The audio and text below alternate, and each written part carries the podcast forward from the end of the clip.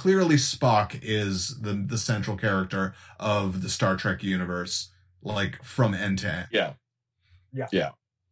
Uh, that that's that's definitely an argument can be made for Thank that. Thank you. Thank you for Yeah. noticing. Yeah. You see, Dimithri, Yeah. I am smart. You're right. Well, you're, I mean- I've been telling everybody you're not. I've been telling, but everybody we know that you're not. But you proved me wrong. T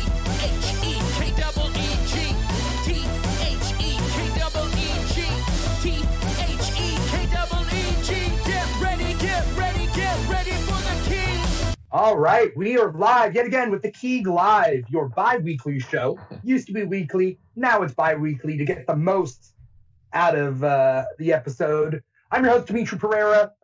Every time on the Keeg Live, we talk about a different subject. Today, we are talking about Star Trek, and I have brought my uh, uh, uh, two lovely Trek experts. Is is I forget who said that earlier. I think it was I think it was Gil. Uh, Trek experts in to talk about Star Trek. Uh, let me introduce Gil first. Gil is a producer. Uh, he frequents. Uh, uh, I don't know. You tell me, Gil. Gil Baron, everybody. What, what do I frequent? I don't know. Yeah, what do you frequent? Uh, you know, I'm a I'm a producer of live comedy around town. Uh, you guys can find my shows on Instagram at your late night is where you're gonna find um, all of our comedy shows that we do uh, monthly. Right now, we're at Nowhere Comedy Club. We're very very happy there. We've been there for about three months, so uh, we're really really um, just more than excited uh, to be doing shows at Nowhere Comedy Club. You can buy tickets at nowherecomedyclub.com. Um, and uh, on a weekly basis here on Twitch, uh, if you follow um, twitch.tv slash your late night, you can see us interviewing different comedians and showrunners and late night writers uh, all about the experience of working in late night TV. Uh, this past week, you can still see it on our channel um, your late night, we talked with Mike Drucker, who is the head writer of Samantha Bee and has written on The Tonight Show and The Late Show with Jimmy Fallon and Saturday Night Live. So you can still check out that conversation and look at uh, all the all the fun late night clips we made fun of together. Hardest working man in showbiz, everybody. um, har- uh, thanks for coming on the show. Oh, I guess that's time, right? Uh, thanks for giving your closing plugs, Gil. Uh, no, uh, Gil is all over the place. So where does he frequent? Everything. Yeah, you Uh, can but find me on Clubhouse now. Just becoming the the king of Clubhouse. What, what's Clubhouse? Clubhouse is the new app. It's mostly audio based. Uh, it's interesting because it's a lot of people getting into rooms to just get to know each other, and it's actually been really cool. It's a it's a cool new experience to be part of. I've never heard of it, but I guess I will I will send you an invite. Oh, okay. Time for you to get on Clubhouse. invite- it'll be like ASMR. It'll be like, hey, Dimithri, I'm eating potato chips right now. Come and listen to me. And it's like, oh, all right. Uh, introducing our our second guest uh, to round out this. Am I hearing myself? yeah. Gelder Echo. Why am I? Why am I hearing myself?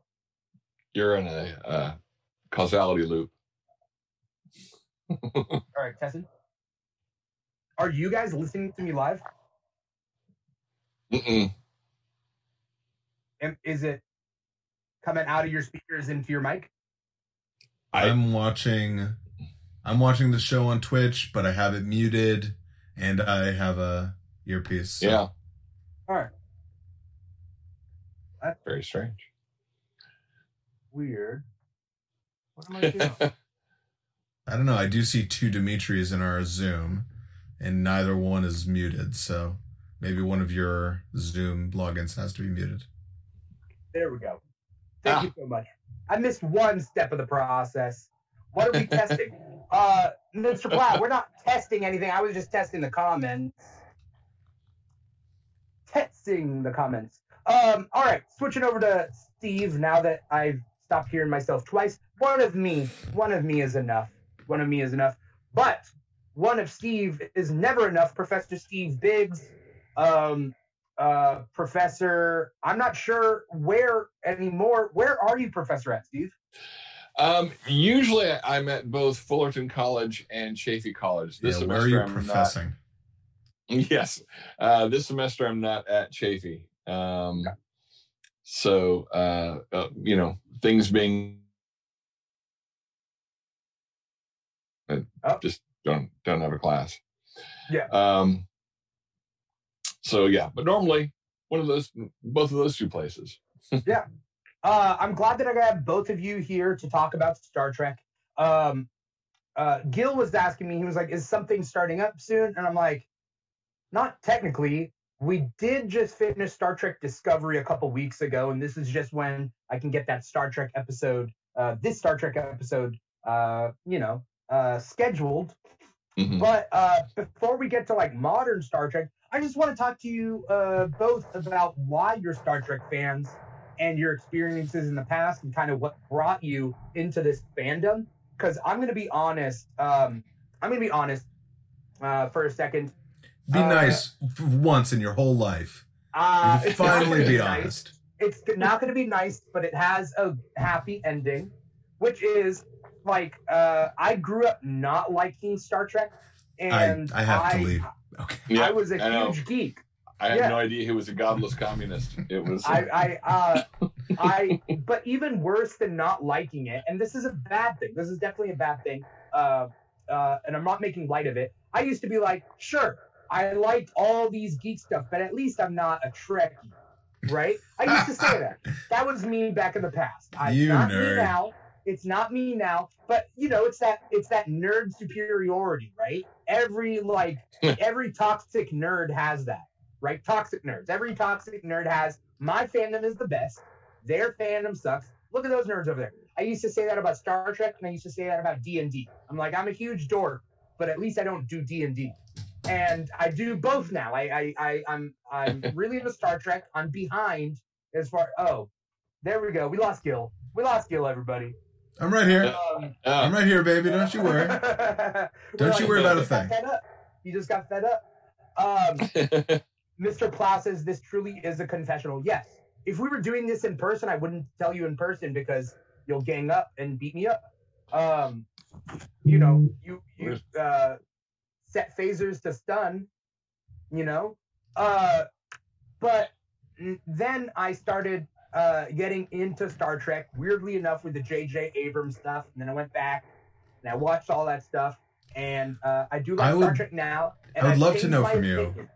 Yeah. What was it about the JJ movies that made you key in to Star Trek? And what once you once you watched sort of prime Star Trek, what was the thing that kept you? Was was because I look at the JJ movies and I, I find them entertaining and there's a lot of sort of the trappings or or kind of aesthetics of it. Um, but it's hard for me to see how someone who got got into Star Trek by that could go to Next Generation and still be a fan because it's just That's- it is the energy of it is very different, the humor of it is Yeah. very different. Uh, well, okay. So first and foremost, when I heard that the J.J. Abrams movies were coming along, I went back and I watched a little bit of stuff that I could find. Um, so I watched Enterprise. I watched some Next Gen and some Enterprise. I think those were like uh, the two that I watched. But right before the movie, when the movie came out, then I watched more of everything. Um, I gotta tell you that yeah, uh, the movie's fast paced uh, the, the fast pace of the J.J. Abrams first movie got me hooked because that's more my speed. And then No pun intended. I also like alternate futures. I like alternate timelines. So weirdly enough, part of me was, what's this alternate timeline, and what are the differences in this in this original timeline? So then I went back and I watched the original series, and I'm like, well, Kelvin timeline's this. So because I love I love time travel and like that sort of stuff. So then I was like, I can accept the differences because they're alternate timelines. And then as I watched more and more, I uh, I got used to these characters and, and and who they were, and then I started being like, well, who who do I like and who could I play? And then I started like putting myself into it, and I'm like, I want Geordi's visor, you know, like I, I would love that visor. And then I started watching the movies, the older movies, and some of them I liked, and some of them I did not. Uh, That's- so yeah. I mean, say what you want, but I think Abrams did bring in new fans for whatever. Oh, for sure. For sure. know? Nothing Absolutely. against it. I'm so happy he did. And uh, Yeah. I'll be I- honest. This is what's something really quick is that you're gonna hate. Is I went into the Star Trek theater being not a troll, but I wore my Darth Maul shirt because I I didn't have a Star Trek shirt, and I'm like I have Star Wars shirts, so I'm just gonna go full troll. I'm gonna wear a Star Wars movie. I'm gonna ask the AMC people. I'm gonna be like, can I get a stick, ticket for Star Wars? And then they'll be like, what? And I'll be like, I'm just kidding, Star Trek. Uh, so I was a dick. I was a dick, and I'm sorry. This behavior is is is not. 2009 Dimithri. Yeah. tolerable. I, 2009 Dimithri was a dick, and I'm sorry. Well, I uh, I did the reverse. I, I did wore. I I wore Star Trek shirts to go see the Star Wars movies. okay. All right. I knew we were friends for a reason, and that's because of our toxic behavior. Um, That's right. so- That's exactly correct. take taking the cam away from me uh uh uh how did how did you two get into uh star trek and like what were your experiences with it Steve, you want to go first? go first.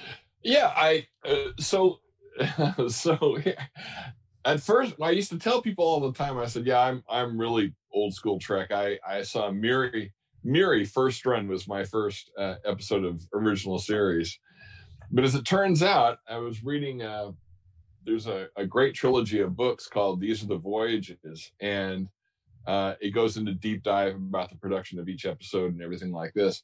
Well, chances are I didn't see the first run of Miri, I probably saw the rerun in the summer because Star Trek was up against Bewitched. And sorry, Bewitched. We did not was- miss Bewitched. Yes. did not miss the Bewitched. so I although I was intrigued, I was like, I was like, oh, what's this show? Uh, this looks this looks really interesting. Oh man, it's opposite Bewitched. Uh, I'll catch it in the summer, right? Because this is a day pre-video recorders, usually only one TV in the house, and uh, so yeah, so it was it was Bewitched time on Thursday nights. Um, and then yeah, over the summer I finally caught uh, Miri, and my brothers and I we were we were hooked. What's this? Oh, what this shit? And and then so all, all that summer and, you know, moved and opened it right up, and so I could watch Bewitched and Star Trek. and uh, yeah, so I you know I've been a big fan since summer of 1967. ah So- the good old days Yeah, Yeah. it- yeah. On originally on a on a black and white TV too. oh. So you didn't know, you didn't have the whole Technicolor effect. What what was the first time you saw Star Trek in color?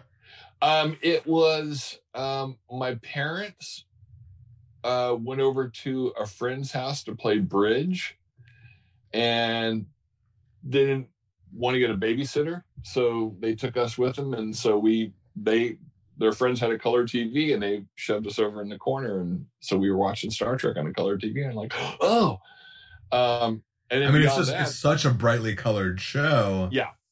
Like I have to imagine that that had to have solidified some of your love for the show. Like just the colors of it are so incredible. yeah, if you go back and look at those like mid 1960s uh, TV shows, and, and it could be anything, could be a cop show, could be whatever. Even Bewitched and whatever else. Yeah. yeah, sure. they were all just like these are in color, you know. Um, but I mean, even things like like on back walls, just like a random purple light, Yeah. you know, shining on the shining on a back wall. They really Uh, and use again, color could- a lot in that uh, Yeah. original series. But I mean, like I say, every TV show was like that. You, it Yeah. could be a cop show, and you'd have like random purple wall. yeah so um so yeah it was it was crazy seeing that stuff in color um of course the first show i ever saw in color was batman but uh. And yeah, again, another one of that those was like bright primary in color. Yeah. Yes, yeah, for sure. So um, That's awesome. Yeah, Um, and it I- was just Oh, sorry. It was just no, it's yeah, it was just. I mean, the whole thing with you know, and as a kid, I was only like. I was nine years old when I first saw it, you know, so nine through 11, I guess, went off the air. Yeah, went off the air in summer of 69. So, yeah, nine to 11. Um, I, you know, I, I just, I like the color lights and the, and the crazy, you know, makeup and the, and the Horta and, you know, all that stuff. And it wasn't until later that I realized that there was social commentary going on in the thing. And in fact, of course, when I was a kid, all the social commentary episodes, I was like, yawn. Yeah, Yeah. for sure. Uh, But yeah. There, there's a species that's half black and half white, and, and and then also half white, half black. So you know, yeah. Yeah. Don't you What's understand? commentary? You're the same. You're the same people. what are you saying? He's black on the right side. Nah. Um, I, I just, I just, I think it's cute though that Steve, uh, your your parents were playing bridge, and then you were playing bridge, in a way, You know what I mean? Heyo. Indeed. right? Andy, Well Uh, done. Interesting. Interesting. where's where's my Um, monkey rim shot uh, thing? uh, I think uh, something about the the colors in these shows. I I think it has to do with saturation, so that Mhm. you can you can do both black and white and Technicolor. 'Cause- That's exactly uh, that's exactly why. Yeah. yeah, because black and white is all based on saturation, like black Yeah. and white. You know, uh, uh, Yeah, and you had to know that there was a difference between Captain Kirk's uniform and McCoy and Spock's uniforms, right? Right. right, Right. right. Yeah. So I had a similar story really to Dimithri, but I was a lot younger. You know, when we were kids, it was still the age of like nerds are bad, right? And when I was a little a little kid, I was like, well, I don't want to be one of those nerds, right? And I didn't realize I was them.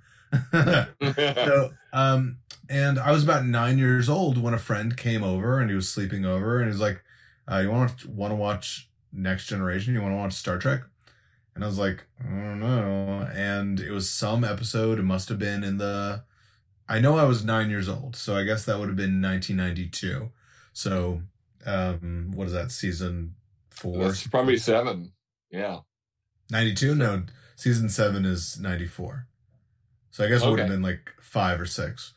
Um, Okay. and I was just like, okay, I'm hooked. I'm in. Uh, it was, I don't know what episode it was. I don't remember. Um, but something about how soothing and organized it was. I think that there was some measure of OCD in my head that was like, everything here is so organized. It's so clean. There's no chaos whatsoever, you know, Yeah.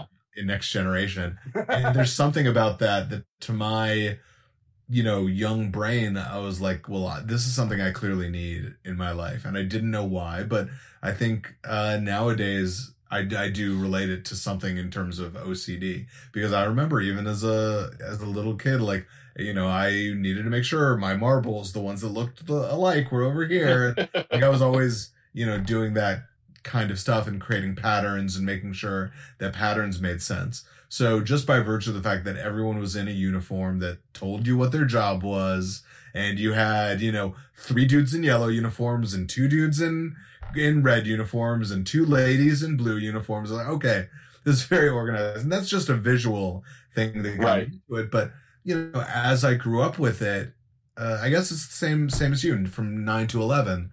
Um, it was a really formative time, and it was watching those things and getting my mind blown week to week. You know, where um, where you're seeing just these crazy science fiction ideas. Mhm. Um, you know, and I think age nine to eleven is like prime time for that to get like oh, there could be alternate universes, or time could go backwards, or everyone you know could stop remembering you, or you could sh- shrink down, or phase through walls, or turn into yourself as a child, or uh, like any number of science Yeah. fiction concepts that, that Next Gen loved to explore. And it was just such a backdoor way into just really expanding my mind uh, at that time. And so, yeah, I completely fell in love.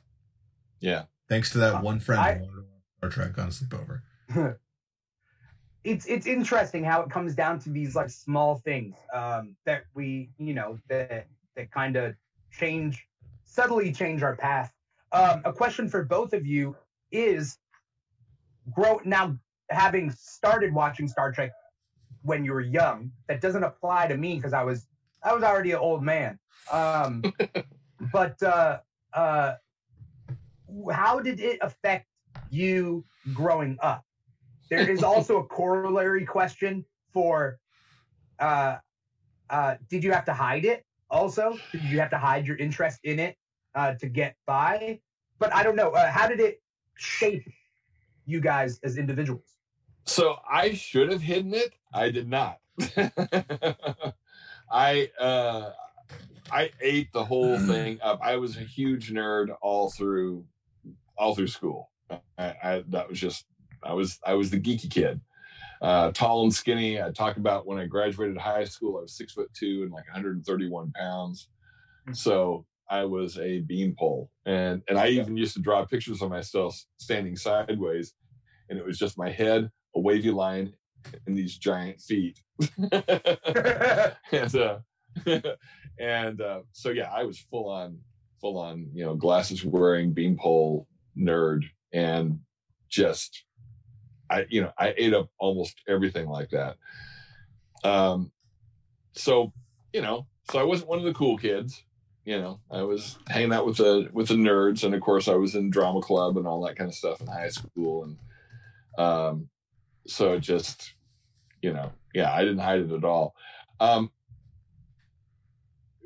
what it did, but you know, what it did do, the morality of the thing did did start to catch up with you know, because again, Star Trek, the reason it became so popular is because they put it on syndication and it played every afternoon right around five o'clock.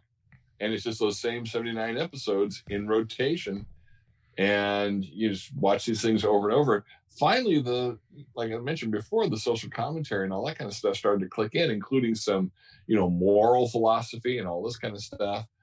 And I I would say that, you know, some of that stuff is, you know, I, it, it, it I, I even have the book around here somewhere. Everything I need to know I learned from watching Star Trek.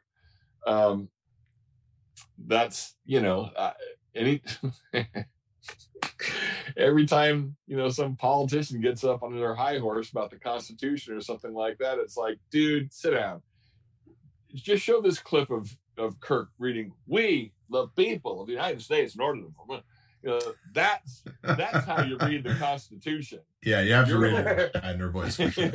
yeah, your your dry, you know, downward inflecting. I don't really care about this uh, reading of the Constitution is not making it. Let it's like you know, all you white Anglo-Saxon Protestants need to sit down and let the Canadian Jew read the read you the Constitution. Who's the Canadian Jew? Shatner? Shatner. Shatner is Canadian and didn't- Jewish. I And, didn't know. and Nimoy is Jewish as well. Yeah. Yeah. Interesting. So Um, And, and Nimoy is what? Ohio, Shaker Heights, or something like that. am I wrong Um, about that? Yeah, I can't remember. He might have been a California guy. I think he might have. He might have grown up in California. Actually, Yeah.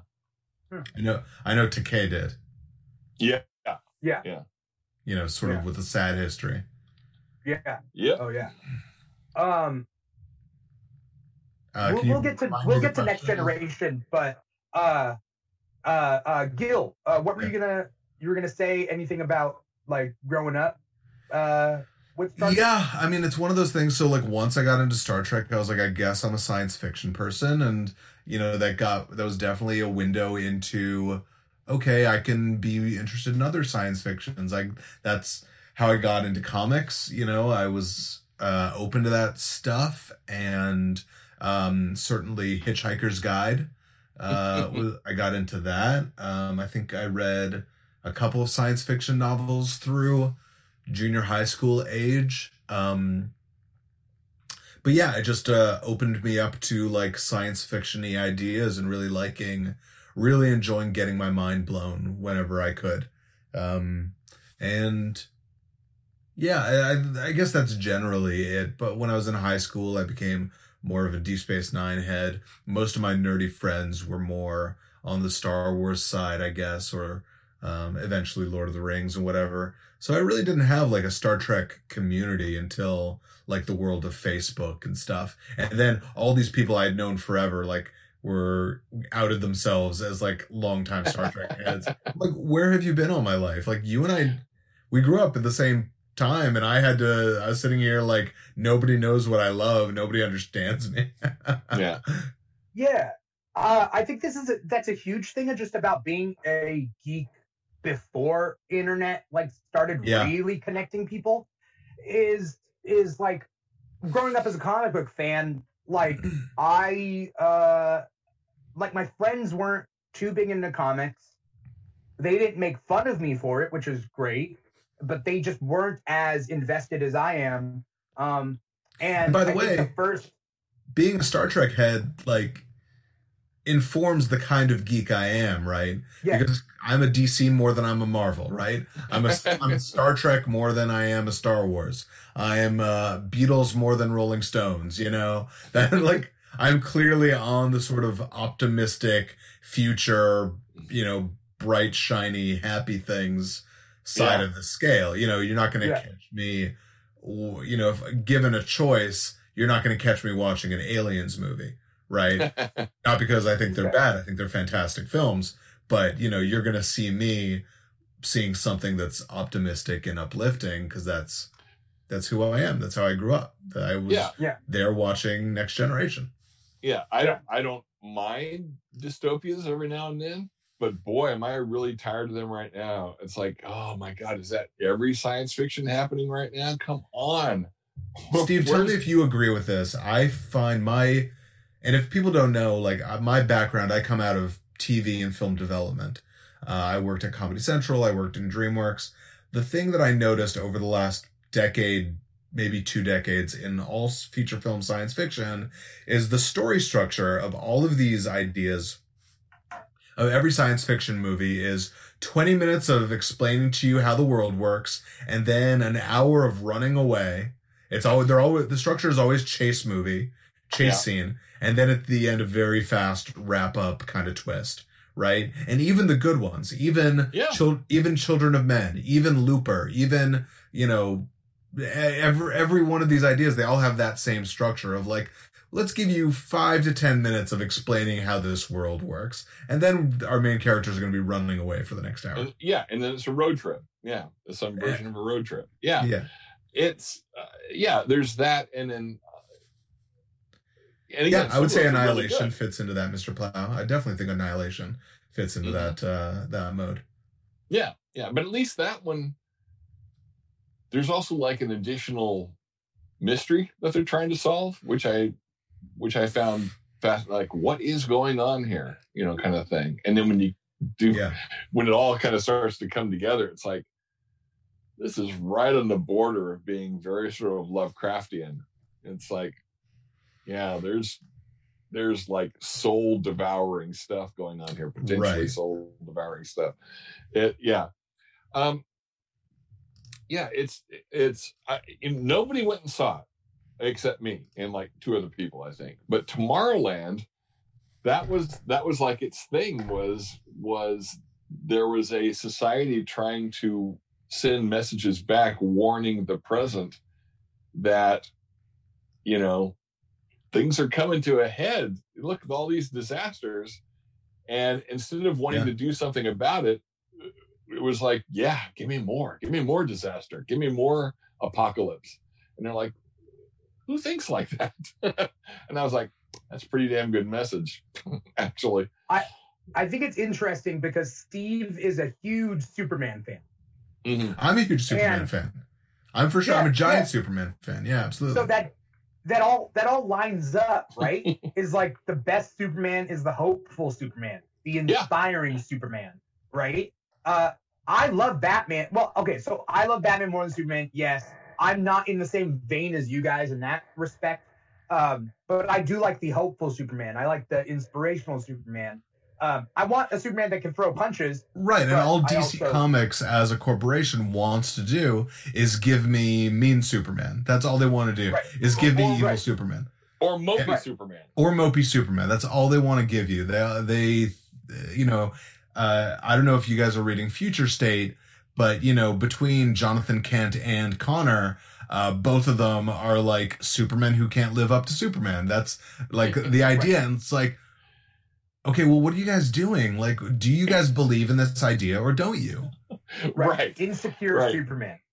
and it's funny because every time eh, what i find again i've been you know i've been reading superman comics since the early 60s um, and it, it, what has always fascinated me is every time they try to you know like depower him make him quote unquote more relatable all this kind of stuff or play up the alienness of it, it it's like they stop doing that after a while because that's not who superman is superman it I, I explained it to somebody like this once. I said, I said, the the what John Byrne did in the mid '80s was brilliant.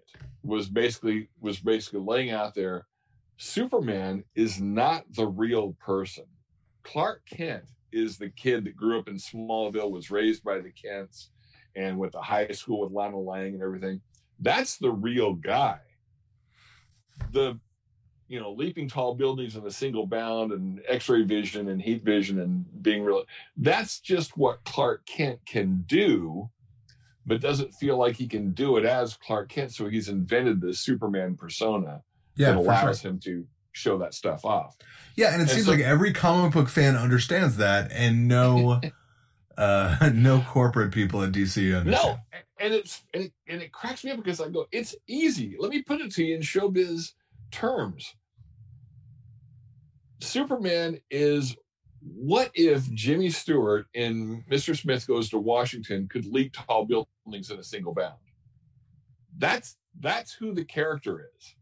You It's think the that. corporate execs are all about Mr. Smith goes to Washington? No, no, no, like out of all the references, you know? Uh, or, or or or then I would and I Superman is is um and I'm It's trying to think hard. of a good It's hard to I'm think trying to of think- something so upbeat nowadays, well right? he's he's a Tom Hanks character who can leap tall buildings in a single bound. Yeah, exactly. Or you know, even Captain America. Like we see Well, it. We, that's, that's the the one. biggest- That's I'm like why why look here is a guy with those you know sort of golden age you know values and he's one of the most popular movie characters out right now right, and but wa- but the Disney executives, or at least the people at Marvel, like they're like, oh, there's an excuse there. You can say, well, this guy's a man out of time. No matter what you would do with him, he's a man out of time. Uh, and you the- and theoretically, like Richard Donner did the same thing. Like the way Yeah. that he presented Smallville in those movies Yeah. was a very 30s and 40s kind of out of a Norman Rockwell painting kind of place. And there's no reason you couldn't still give those visual signifiers. You know, you don't have to have weirdly Nietzschean, you know, uh, Pa Kent being like, maybe you shouldn't have saved those kids or whatever. yeah We're getting way off topic. We are we are but but it goes back to but the, to to bring it back in Dimithri and i have talked about this before uh, and then i'll we'll go back to the star trek the difference between the marvel the current marvel movies and the warner brothers movies that are based on dc pro- projects are marvel studios was was started by comic geeks uh, and they and and i've been doing a rewatch of the marvel movies and they have like a creative like almost parliament yes. uh, that exists there that's made up of comic book guys. Um, Brian Michael Bendis, um, I forget who the other ones, but you know, Palmiotti. I think, was part of it. Yeah, yeah, and and Warner Brothers is run by entertainment lawyers. Who knows if they've even read a comic book? You know, they just, Right. they're looking at the bottom line and they want to know. Okay, so Batman's making a lot of money. What else we got that's like Batman? Well, there's there's Superman. And I go right. So he's like he's like Batman, but he can fly, right? I go well, no, he um, he's really hopeful. Yeah, yeah. No, we need him dark and gritty. It's like, right. no, you don't. Um, an interesting point that Mr. Plow makes in the comments is that when you make Superman dark, you rob his villains of the potency of their archetype. So Right. Mr. Plow was saying dark Superman makes Lex a hero. You Right. know, it also makes him make sense, right? If it's Dark Superman who is just unleashing his power, then Lex makes sense. Then we're just gonna side with Lex, right? Right. Right. Like in the Man of Steel verse, in the Man of Steel, you know, universe, uh, Superman's just a dick, and uh, he he topples buildings. And I get it; it was the start of his career, but like, And he's like, I can't believe people judge me for this. Like the entire the entirety of Batman versus Superman is like, they don't get me. like Yeah, it's, It's like, well, and it's and, and again, Zack Snyder. It's so hard to be the man who wears the crown. And you're like, Superman doesn't think he has a crown. He doesn't think he has a crown. Superman does think not he's think an alien. he yeah, exactly. Superman doesn't think he's above humanity in any Right. way. No, he's he's just a guy That's right. that. By hero- the way, he can. A hero is a man who does what he in- can. Yeah, who by the way can fly and bend steel in his bare hands. But other than that, he's just this farm boy from Kansas. Right? Because, uh, oh no, okay, we're, we're yeah, yeah, okay. we but- have we have a Superman episode on the books, so All right, well, invite us both back. We're gonna yell and rant and rave. I, I literally have a list I made of like tw- twenty evil Supermen that DC has created over the last you know Hmm. twenty years. Like they constantly try. that? I don't know if I've ever. Did I see I'm that? sure I've posted it yeah. because they ha- they constantly are trying to be like Superman, but a dick. Eh, what about Su- Superman from another uh, world who's a dick? What about Superman where Lois has died and he be- has become a dick? Like they do constantly, and there's so many Superman bad guys that are just Superman but an asshole. yeah, Right. yeah. Um, Yeah. br- bringing it back because I I wanted to Let's bring it because back. I'm trying to tie in the Star Trek optimism into Yeah. Superman optimism is kind of where we went, and then bringing Yeah. it back here. Uh, uh, the the first series, uh, uh, the original series was uh, very optimistic with with philosophical lessons and whatnot. Um, uh, uh, that's the one that you started with, right? Uh, obviously, Steve, right? Yeah, yeah. Um, and and I was as skeptical as anyone when they were talking about doing next generation. I was like, mm, yeah, you know, I think they're trying to catch lightning in a bottle. I'm I'm going to be there because it's brand new Star Trek, but this is not Kirk, Spock, and McCoy. I don't know about this. And um, oh yeah, it was like, mm, mm. and then you know the first couple episodes i was like and well like in the second the second episode they just basically re you know remade uh the naked time Yeah. and i was like you're already recycling stories? Jiminy christmas. You guys are gonna run out of ideas here in you know in a year. And the behind well yeah. And so but i still kept watching. And after a while i you know caught on with who the characters were and i think that's why they did that you know naked time or the naked now episode. Is like okay. But we but you guys we need to kind of establish who they were first before we flipped them on their ear a little bit Mm. anyway What was the naked time? I I I I I've never seen those episodes. What were what was that about? so so it's the naked time they they get like this they go and they see this planet where it looks like the the crew of this research uh, facility went nuts and it was in a frozen planet and so one person was taking a shower with their clothes on and of course all the water's frozen um, people took off their environment suits. It looked like two people were you know died basically beating each other to death and everything.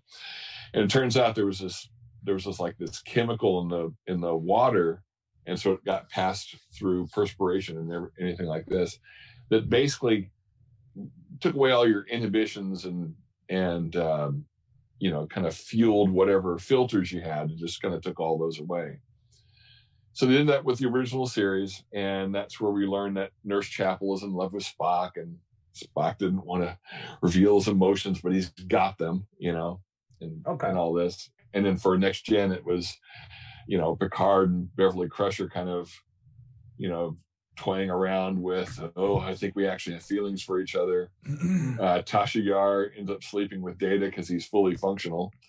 Uh, you know, all kinds of other fun stuff. Oh, the, in the original episode, that's the one that you always see the picture of George Takei with no shirt and a, and a fencing foil because Sulu always wanted to be D'Artagnan. Um, Okay.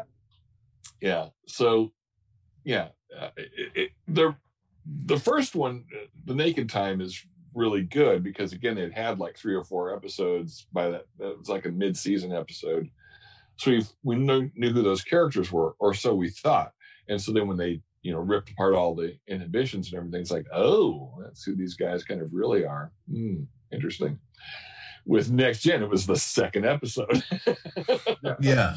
Yeah, I, I think Yeah. I want to jump in and just get to your point because, um, you know, those first two seasons of Next Gen are pretty rough. You know, in the 60s, you didn't have that luxury because they Right. were almost going to get canceled at any time. So there are only three seasons of the original series.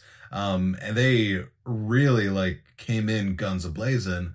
Uh, by next gen, you know, the deal they made to create the next gen was that it was first run syndication. It was really Right. the first show that had ever done that. So they actually ended up, you know, because they pre-sold the show essentially, they kind of had more time to find it out. And I think that the the thing that the reason we have Star Trek today, the reason there have been however many spin-offs essentially of Next Generation as opposed to spin-offs of the original Right. is that those actors on the next generation truly, truly loved each other and got along.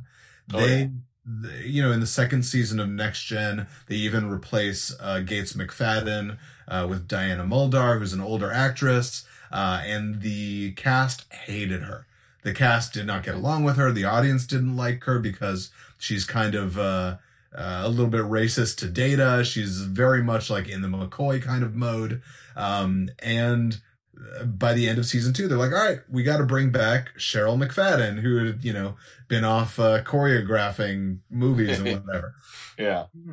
Um, and that is, and exactly what Steve said. Each of these characters were such strong archetypes on Next Gen. Everyone had very specific uh, character traits that you could really key into, and it made it, you know, especially for again, I was pretty young. I was nine years old, so this was really my training wheels for live action drama. I was watching Disney afternoon stuff. I was still Mhm. watching Darkwing Duck and Ninja Turtles, you know. So as as sophisticated as the storytelling was, the characters were always very very simple. And that's one of those things like, oh, even a 9-year-old can get it.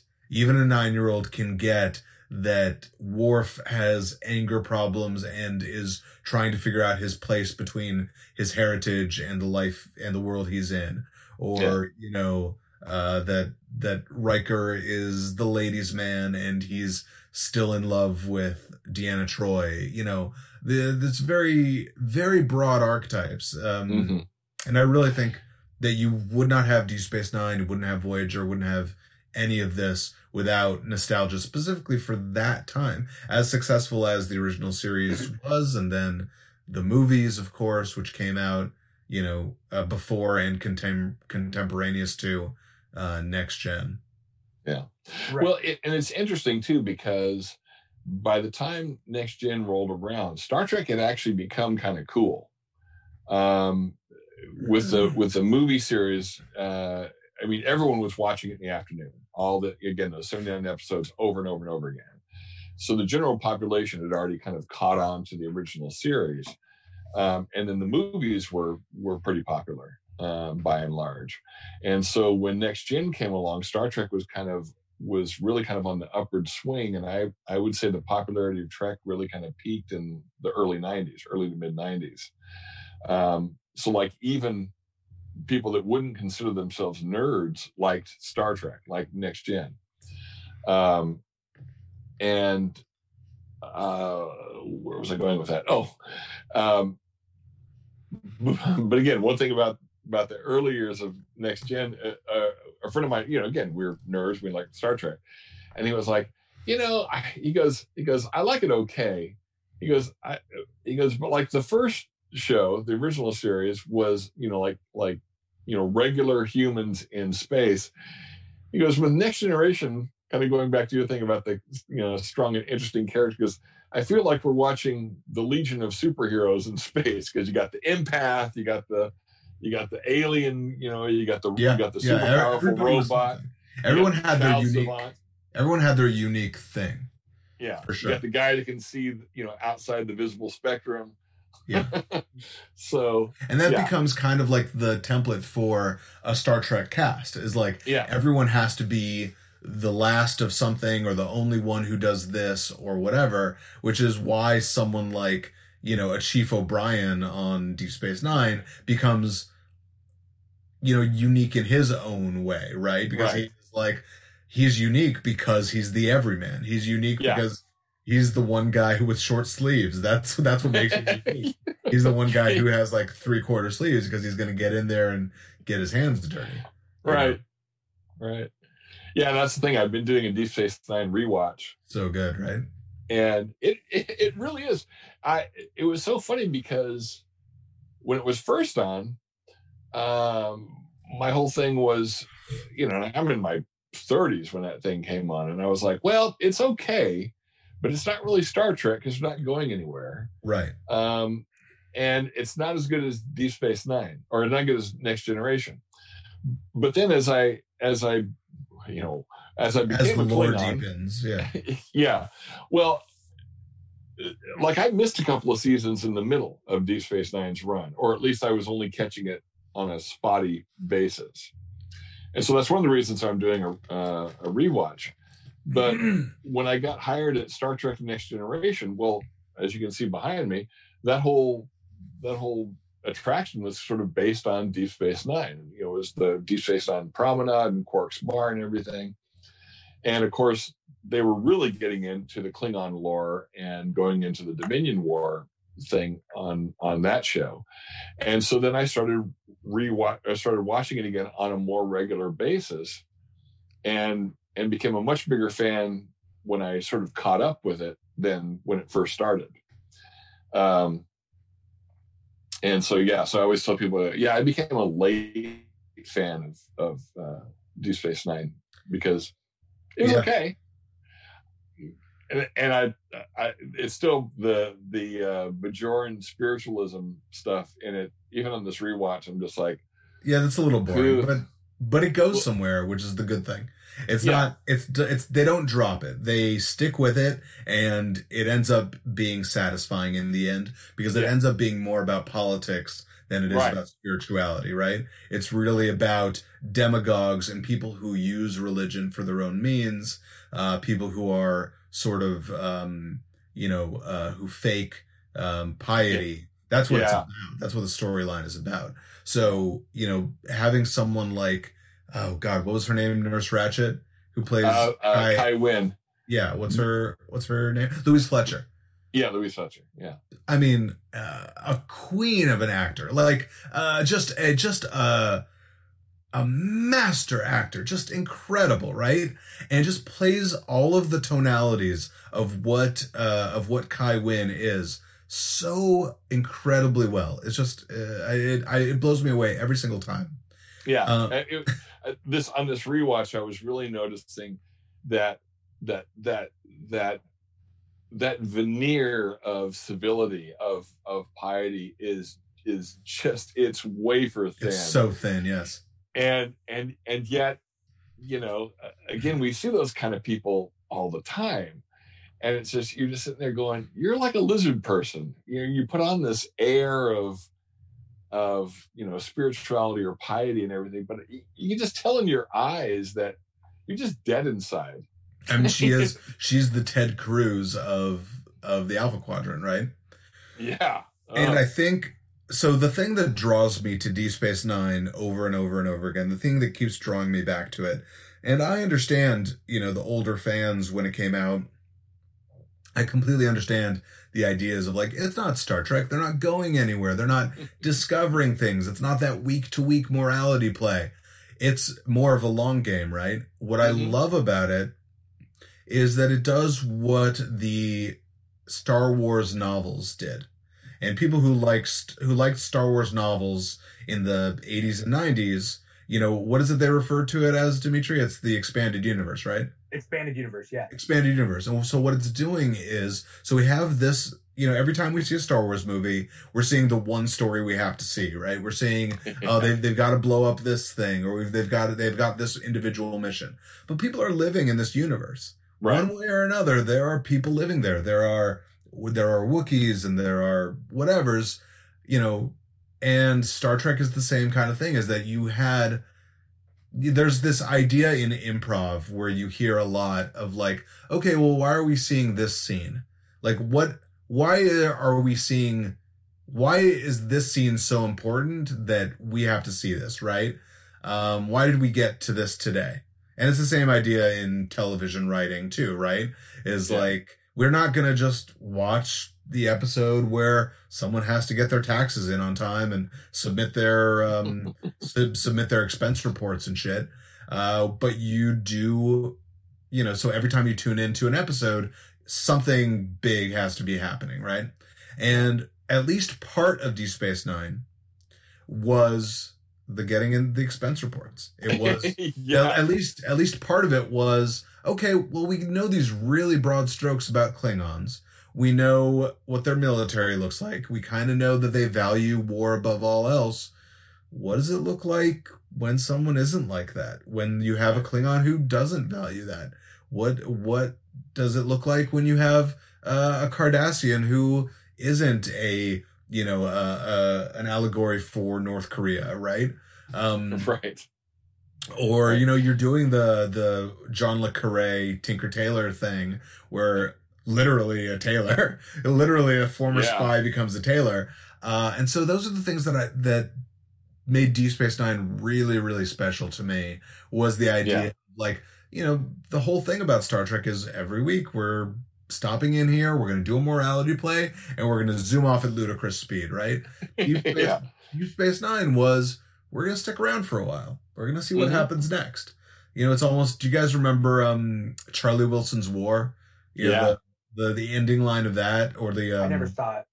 the the the It's line really in there. good. Yeah, the line in there is that the guy from the State Department is like, uh, "We'll see." That's the answer to everything. Is we'll see. We can make a deal with the Afghanis now, but we'll see what happens next. We don't know. We'll see, and that's that was the I think the undercurrent of everything in Deep Space Nine was Yeah. like, we're gonna stay here. We're gonna see what happens next, and it might not go like we think it's gonna go, but you know um and i think that's part of why i'm really enjoying lower decks as well because Yeah. they built into the series the idea of like we are the second contact ship after the enterprise comes and makes first contact and has the adventure we're the guys who follow up and make sure that the paperwork is signed right Um, yeah, exactly. and like in a a theoretical bureaucracy like the federation would have to be there does have to be there, that follow-up and you know the books i ended up enjoying for deep space nine were all the ones that were like let's stop in on andoria and see what it looks like because they have pairings of four in their um in their bond Yeah. groups right or what is it like you know um when we visit the Gorn 80 years later, you know, we haven't seen the Gorn in a while. So there was a, that was a graphic novel. There was the Gorn crisis. Yeah. Um, and that was really, really good. Um, but yeah, the, the things that I enjoy, that I end up enjoying about Star Trek are let's go back and see and revisit this society again because it almost seems really irresponsible for us to go to the, the planet where the people are half black and half white and we're never following up with them. Like that's, that's almost the um the premise of Wrath of Khan, right? Is that no Right. followed up with Khan. yeah.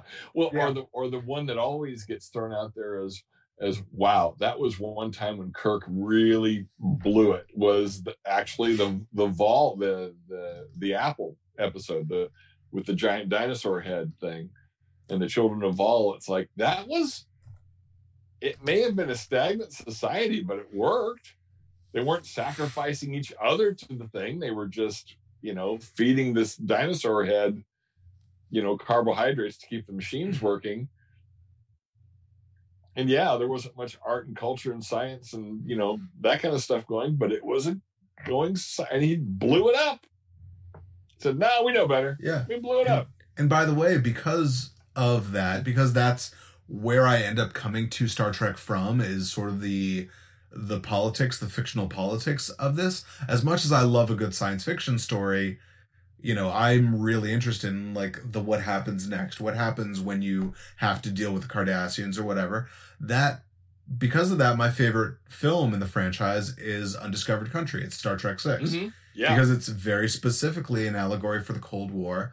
Um, and a thing I've often said about the philosophy of Star Trek, especially like the philosophy when it comes to diplomacy, is to treat people who are your adversaries like they are one day going to be your allies. And I think that's something that's very inherent in Star Trek is the idea that like, yeah, the Klingons are our enemies for now. For But now. at some point, they are going to be our closest allies, and we're really going to need each other. And that is Yeah. the promise that Deep Space Nine delivers on. Is like, Yeah. you know, uh, the Romulans are our adversaries for now, For but- now. Yeah. but we're going to find common ground at some point. And even the whole ending of it is the Dominion. You know, they are our enemies for now, right? Dimithri, I see you being Yeah. being a little confused. I'm not confused. You're blowing my mind right now because I've never um, thought of that. Mostly because um, I am a forgiving person, uh, but a lot of the time it's like, all right, now now we're at odds. That's the way it's going to be forever, right? But Yeah. like in real life, that is the real philosophy of actual State Department people, right? China Right. is our economic adversary, but it doesn't mean we have to, you know, put out anti-Asian propaganda, right? We don't have to treat them like they're monster people like we did in the 1920s or whatever. We can treat them like Or- at- or the 60s or the 70s. yeah, or throughout history, right? I mean, we literally had a Chinese Exclusion Act, right? Uh, but we don't have to treat people from other cultures like they're monsters because eventually we are going to have common ground and we're going to need something from each other, right? It's not a zero sum Right. game. Yeah, I Yeah. you know all during the Reagan administration where we, I mean you know talk apocalyptic. It was like you know we're we were we were the day aftering and threadsing and testamenting. You know every other movie or TV show was about well we're just we're just going to blow ourselves up. It's Right. going to happen tomorrow. Um, Because And once someone once happened. someone isn't just your enemy, like they are literally subhuman or another species, there's Right. no there's no turning back from that in the end, right? Either the volume has to keep going up to the point where you're like, well, if they are an evil empire, the only logical solution is that they have to be wiped off the face of the earth, right? If Right. if they are other humans with their own priorities and needs, then you can work with them. Yeah, and I, And- I got into all kinds of arguments with some real, you know, John Birchers, you know, back in those days, and I was like, our is not with the Russian people. The Russian people are just like us. They're just, you know, they're they're they've got their shops, they they're out tilling the farms, all this. Our issue is with it wasn't Gorbachev yet. It was um, Ye- Yeah. Yeltsin or Yeltsin, yeah, and was it you know, Yeltsin? all- it might have been before Yeltsin. Yeltsin was Yeah. after Gorbachev. Oh, you're right. Or just before. Anyway, can't remember.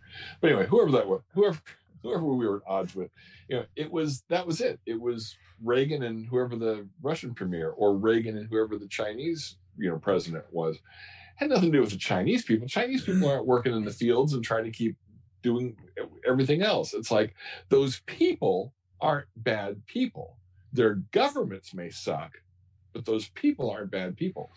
And I remember, you know, when I was in grad school, part of the reason I, I picked a particular grad school that I went to was because we did a lot of overseas travel and I had done none by that point. Here I am in my 40s and I had done no overseas travel. And that was, you know, right at the height of Bush era. You know, we we went into uh, um, Iran uh, the spring that I was over there in, in uh, 2003 and we were in Russia, we were in Germany, we were in Italy while all that was going on, and and those again, those people were you were driving around and we'd see like graffiti in Germany or Russia, Germany usually. It was like in English, "fuck Bush," you know, and all this. It's like, and they would say, "No, we love Americans. We don't like your government." And Sure. like, even even yeah. Iranians today. I mean, I don't know if you guys remember um, I guess this must have been during the Obama administration.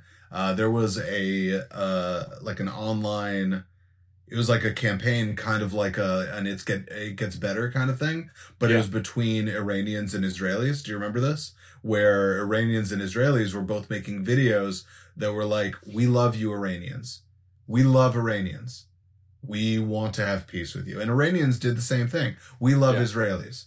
You know, and now I don't want to give a ton of credit to the Trump administration, obviously, but look what happened. You know, we have now uh, Israel and the UAE are having, you know, people are moving to each other's countries. People are, Yeah.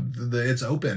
There's, there's um, diplomacy, and that's super important. And you know, as an Israeli American, like I see the conflict, the the Palestinian conflict, and all of this stuff. And the thing I always want to say to people is, you have to remember, we are going to share the same land, and if you don't want to get to a point where you are, I mean, look, Israel's always going to get ac- accused of committing some terrible atrocity, but unless you want to get to a point where you are literally committing a genocide, you have to tone down this rhetoric and treat the people like they're humans and that eventually there will be peace. You have to Yeah. know that because otherwise, what are you doing? You're behaving like the only solution is that one of your peoples has to go away. And it's just Right. not realistic. Do Yeah, you guys, do you guys feel? Uh, sorry, real quick. Uh, well, not real quick. I mean, it's uh, getting back on track. Do you guys feel like Star Trek? Uh, Star Trek fan? No, it's it's hard. I can't generalize this, but like, how do I put this? Star Trek helps people Yes. critically think. I do. I do. Yeah. Yeah. Because because you're seeing examples of it. You're seeing Yeah. examples of people working through these ideas. It's Yeah. not you know, it's not there's a mission and I have to shoot my way through and that's the story and the story is just about their personal whatever. When you're looking specifically at Next Generation and Deep Space Nine and, and the original series, you really are watching people work out morality plays and discuss moral philosophy. Yeah, Right. yeah. The uh, the a, a lot of what we were just talking about, I I got my I got my first taste of those ideas through Star Trek. Mm-hmm. Um, there, there's an episode of the original series which is you know a private little war, which is basically you know it's set on another planet, but it's really about Vietnam. and you know, and I think McCoy confronts Kirk about this. He goes, "So, so what? You know, we give, you know, the Klingons give them muskets, so we give them, you know, repeating rifles." And and Kirk's like, "Yes." And until we get the balance of power, we keep escalating. He goes, "Well, then who suffers for that?" you know, something along those lines. It's like, it's like, yeah, here's this planet. They're doing their own thing. You got these two superpowers using that planet, that country As a proxy As- war, yeah. yeah as, Yeah. yeah and, and basically as a pawn and it's like yeah these people want to have nothing to do with that and they you know through no fault of their own get get caught in between these two superpowers going at it yeah Yeah. so Uh, so I- yeah the, the those moral lessons and stuff I mean, I get it from Star Trek. I, you know, I, you know, what what were what were my morality plays? Star Trek, Superman, you know, '60s era Superman, and Batman. Yeah. Really, you know, yeah, it's there to teach you how to culture be a person. Yeah, Because Right. at some point you The- have to the go good out there and be a person. Yeah. The good stories, right? Like Yeah. Star Trek and and the good comics. There are comics that are just you know whatever, but like it's the good, thoughtful ones, the ones that are thought out with good writers that Mhm. that propose this, right? yeah, Um, I still think it's interesting when there's Star Trek. I'm I'm sure Steve knows when there's Star Trek fans who don't understand the parallels between real life and I mean, I don't Oh, understand. Look, I, I already don't understand conservative philosophy, but you know, I even less so understand conservative Star Trek fans or conservative, uh, you know, comic book fans. Like, I don't, I don't really get it, but it's not for Right. me to understand. Their Yeah, lives. uh, uh, sorry, Steve. Do you guys um on the yeah i you know i've I, I think i've talked to dimithri about this before i have dropped um a couple of facebook pages uh, there was one in particular called old guys that like old comics and I just finally had to drop it because of their back in my dayism. And it's like, yeah, what you're yearning for, and it is is you know back in my day we could be casually racist and misogynistic and nobody gave a damn it's like yeah well guess what it's 2021 and how did you read exactly the same comics i read and still think that what you just said was okay Right. How did you read something like Legion of Superheroes? yeah Right. That is so Or much X-Men. about yeah, that is all about multiculturalism and, and loving your fellow neighbor and loving someone who's different from you. Yeah, and or- the lesson you came away with was still a conservative kind of philosophy. I don't understand. Yeah. yeah and and and all the uh, you know the the cry of oh go woke go broke and it's like I've never How- seen it. I don't know what that even means. go, uh, go. They're, they're you mean they're going to boycott? Yeah, or or uh, look, uh, the classic one has been Supergirl, the TV show. Uh, oh, they're just they're, look, they're pushing a political agenda, blah blah blah. Go woke and go broke because they keep talking about how that show's gonna gonna get canceled and all this kind of stuff. And, And it never does. do- no, it never does. Well, this is its You know. last season, but but it they is are last season. yeah, but it's mostly Which by- because Which one? Supergirl? Supergirl. Supergirl. Yeah, Supergirl. But it's mostly because Melissa Benoist is going to be a mom. Yeah. And Um, she, she wants to go and have a you know raise a family. As we as we do with them segue canceling it. a- as we segue from this, uh, though, you know, I, I love to I love to talk about this stuff. I, I just feel like throwing a grenade and, and walking away right now. Uh, not from this, but anyway, uh, because I'm on TikTok a lot and I'm listening to what like Gen Z people and I don't want to call them kids, but it's like Gen Z kids are talking and like That's okay. I'm old. I'll do I- it. They're kids. I, I, I, I read the I read the comments and stuff, and they're very uh, inclusive, and they're doing things better, and like we can all learn from each other, and that sort of thing. But I think what's funny is when people say, "Oh yeah, Superman would be a Trump supporter," and No. it makes no sense. That There's doesn't make no- any sense. no. Mr. Plow was talking about mental gymnastics in the in the chat, and it makes no sense. Uh, I could see like, I could see that with regards to Batman maybe. I think Batman does have an inherent conservatism to the Mhm. idea. Yeah, uh, but but Superman Trump. is Superman is a liberal. Superman is absolutely a liberal. I don't care that he's from Kansas. It doesn't matter. Like it's very his philosophy is very very humanistic and very liberal. Yeah. Right. Yeah. Um, Absolutely. So I just felt like throwing out that grenade that somebody said that I thought was ridiculous. Well, somebody And- said something dumb. Welcome to the Yeah. Sorry to break it to you. yeah. Same with Star Wars. It's like Star Wars fans who don't understand what the Empire is, and like, okay, so Or, Uh, or, or my Oh, other favorite thing is is all the I, I can't remember if they're actually policemen or they're militia guys who put the Punisher thing on their on their oh, it's both. It's it's policemen and militia guys. and you're like Yeah, they just don't get it. that's uh, Yeah. you, you realize that's a cautionary tale, right? right, because even in the comics they had to write it in where Punisher takes the decal off of the police car and and rips up, and he says, "You should not be idolizing me." Right? You're like if like basically if you go out of line, I'm coming for you. Right? Yeah.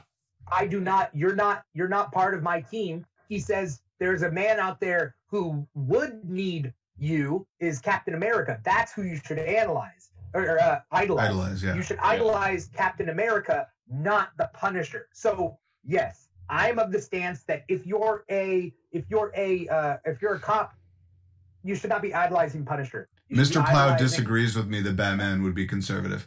I look, I could be wrong. I've, I'm happy Yeah. to argue with this all day. Yeah. Uh, I, I'm very happy to be wrong on this fact. My I basis think for you that, are wrong with that, but Frank Miller's Batman is conservative. Like sure, there are yeah. iterations of Batman that are conservative, but I think that like Well- the general comments are. I'm, I'm happy to be a whole wrong. Different topic. Sure. That's a whole uh, different thing. Uh, uh, uh, what I do want to get into is um, is uh, current uh, current shows and, and that sort of thing. But but before we do, uh, I need to uh, run out, and I'll come back in a minute. If you guys uh, want to continue talking about whatever. Yeah, Steve, what do you want to talk about? Um, I don't know. Um, yeah, I, I think uh, I think Frank Miller's uh, version of Superman is conservative. Oh, clearly, yeah. Um, He's, he's clearly like based on Reagan in terms of face. Uh, he sort Yeah. of re- represents a, a fascistic kind of Yeah. um uh like a a nanny state, like a 1984 kind of like um surveillance state. Um, yeah. yeah, I I think that's And- a and- and really very much. a bad reading of Superman. Did you did you get to read Frank Miller's Superman Year One that came out last year? Um, John Romita Jr. Yeah. uh, drew it. Yeah. I thought it was so terrible. I hated it. What did I you think? thought it was. I thought it was interesting. Um, it, it's it's not one of my favorite versions, but I thought it was interesting. I I didn't have the hate for it that a lot of Yeah. people had. I I love a good Superman origin story. If you could see my comic book shelf here, you would Yeah. see in order. You would see Superman Chronicles Volume One, John Byrne's Man of Steel, yeah, Super Superman Birthright, yeah. um, uh, Secret Origin. Wait, where's my uh, where's my Man of Man for All Seasons? Oh no, I gotta Yeah. find my Superman for All Seasons. Uh, American Alien. Don't tell anyone I have American Alien on my shelf. Although, again, that I thought was a really kind of interesting take on the whole thing, and I loved his thing of What Amer- American Alien? yeah, and yeah, I loved his. no, I think it's good. I just don't want to tell people I have, you know, a book that has in big, large letters Max Landis on it. You know, Oh, yeah, well, meh, yeah. Uh, why can't people just be regular people anyway? why can't people be better? Sure. yeah, Um, but but yeah, but, but but I have every Superman origin story sitting here, and the one I'm never going to get is Frank Miller's Superman Year One because it's just so bad. I just I can't do it. Yeah, yeah, I I certainly understand that, and I was like, this is you know again this is an interesting take. Uh, it it wasn't what was interesting to me about it was it was neither here nor there. It wasn't nearly as grenade throwing as I thought some people were. Oh, Frank Miller's going to do. You know, he hates that character. Blah. You know, so he's really going to blow it up. It it didn't. Uh, neither was it reverential about the whole thing. It was just kind of like, you know, this is an exercise in we can put Frank Miller's name on a Superman title. Yeah, For completely. what?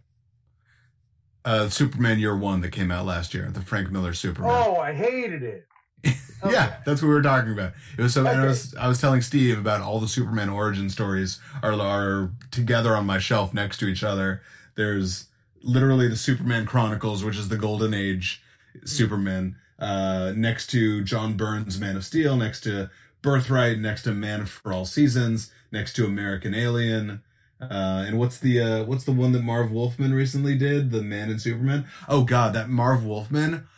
If you guys haven't read the Marv Wolfman Man and Superman, this is this is what it looks like. It is essential Superman reading. It's You know, it's, I don't think I've read that one. it's also the artist is Claudio Castellini, who, um, if you don't know him as an artist, he was one of the major artists on Marvel versus DC. That's what you Okay. know him for. He's the guy that Oh. he he was he became known for doing um, uh, uh, Silver Surfer in the '90s. Mm. Incredible artist. I'm putting this over here to read again later because it's so good. It's incredible. huh. I, I don't know how I missed that, but I did. And Marv Wolfman literally writes in there that it's his favorite thing he's ever written, which is obviously huge praise. Yeah. All right, Yeah. getting back to Star Trek. Yeah. Uh, so, so Star Trek right now is having a resurgence, right? I'm Yeah. not Yeah. sure. Uh, I'm not sure whether it's equal to um, the 90s. you know what it was yeah. in the 90s. That being said, the J.J. Abrams movies uh, uh, uh, brought in new fans that maybe want something a little bit different, and then however long after Star Trek Beyond came out, what a couple years, then they're like, we're not going to make another movie. I love Star Trek Beyond, by the way. I did Yeah. too.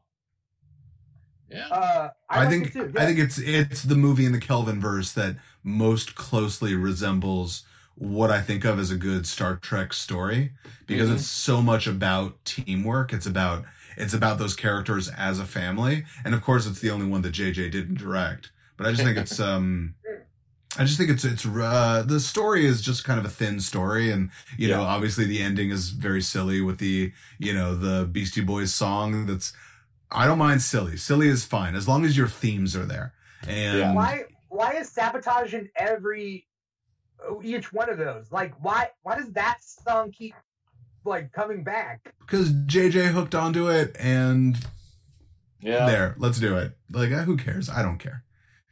Like I love I love certain songs a lot, but I would never put it in everything that I did. I don't know if I could if I could put summer in the city in everything. I don't, I don't, I don't know. Uh, yeah. but Star It's one of those Beyond things where good. when it happened, I was like, well, okay, this again, but at least they're using it in an interesting way. yeah. Uh, I did not like the Beyond when it, when they used it in Beyond. Um, but yeah, perfectly the, fair. the, uh, the one scene that got me super invested in the first Abrams movie was the opening scene because it like Oh, uh, tears, reason, like- tears. I'm crying Yeah. immediately. Who Yeah. Who do I why why would I care as a non Star Trek fan? Uh, Because watching clearly JJ is a really good storyteller, and if you if you put uh, a, an inherently dramatic idea like a father going on a kamikaze run in the exact moment their child is born, and they only get to hear the first cries of their child as they're going in to kill themselves, is it is inherently melodramatic and and and great. It's just great. And yeah and Chris Hemsworth, who nobody knew who the hell Nobody that guy knew. was. yeah That that was just a total testament to him as an actor, having that kind of charisma and being able to get an audience invested in whether or not this guy that we're seeing for like five minutes at the most, whether he lives or dies. Made us I- like him immediately. Absolutely. Yeah. Yeah. And I, I, I said it's a it's a similar thing. Going back to Superman, it's a similar thing to what Glenn Ford did in that in that first Christopher Reeve movie. He's got like again five minutes of screen time, and we don't see that character fleshed out a lot at all. And in that in that five minutes, we actually care that he has a heart attack and dies. oh what happened I'm, I'm trying to remember In the Richard Donner movie. yeah yeah yeah who who's the character I forget Pa Kent. Pa Kent. Yeah. oh oh okay sorry yeah. Yeah. and and I, I you know again it's just a testament to here's a guy with a lot of charisma who with a lot of you know you just you just like him and then oh no you know Yeah, for sure. and and then same thing with chris hemsworth in the in the, that first jj abrams movie i was just like who the hell is this guy yeah oh he's Yeah. thor okay well he, he wasn't Thor back then because I remember when no they i know him as but Thor, they were like oh it's the one guy who played Kirk's Yeah. dad uh, yeah yeah yeah and I was like, oh, um, I could credit that one scene for bringing me into Star Trek. I think I could credit that one scene. Yeah, I, I I can like, see that. I, I don't think more. you're wrong.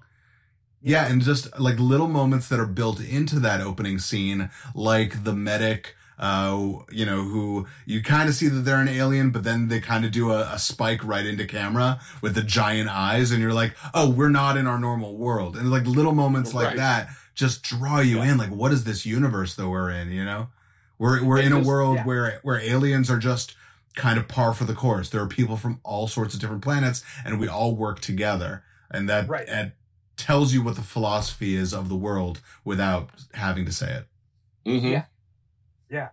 Yeah, that, that sense Um, of self-sacrifice, both with the original captain of the Kelvin, and then when the crew takes over once their captain gets killed.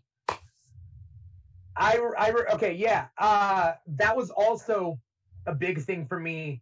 Was uh, uh, I like seeing diverse science fiction, and so when I watched that beginning scene, uh, the original captain of the Enterprise, I forget his name, but he's It was the Kelvin. It was the USS Kelvin.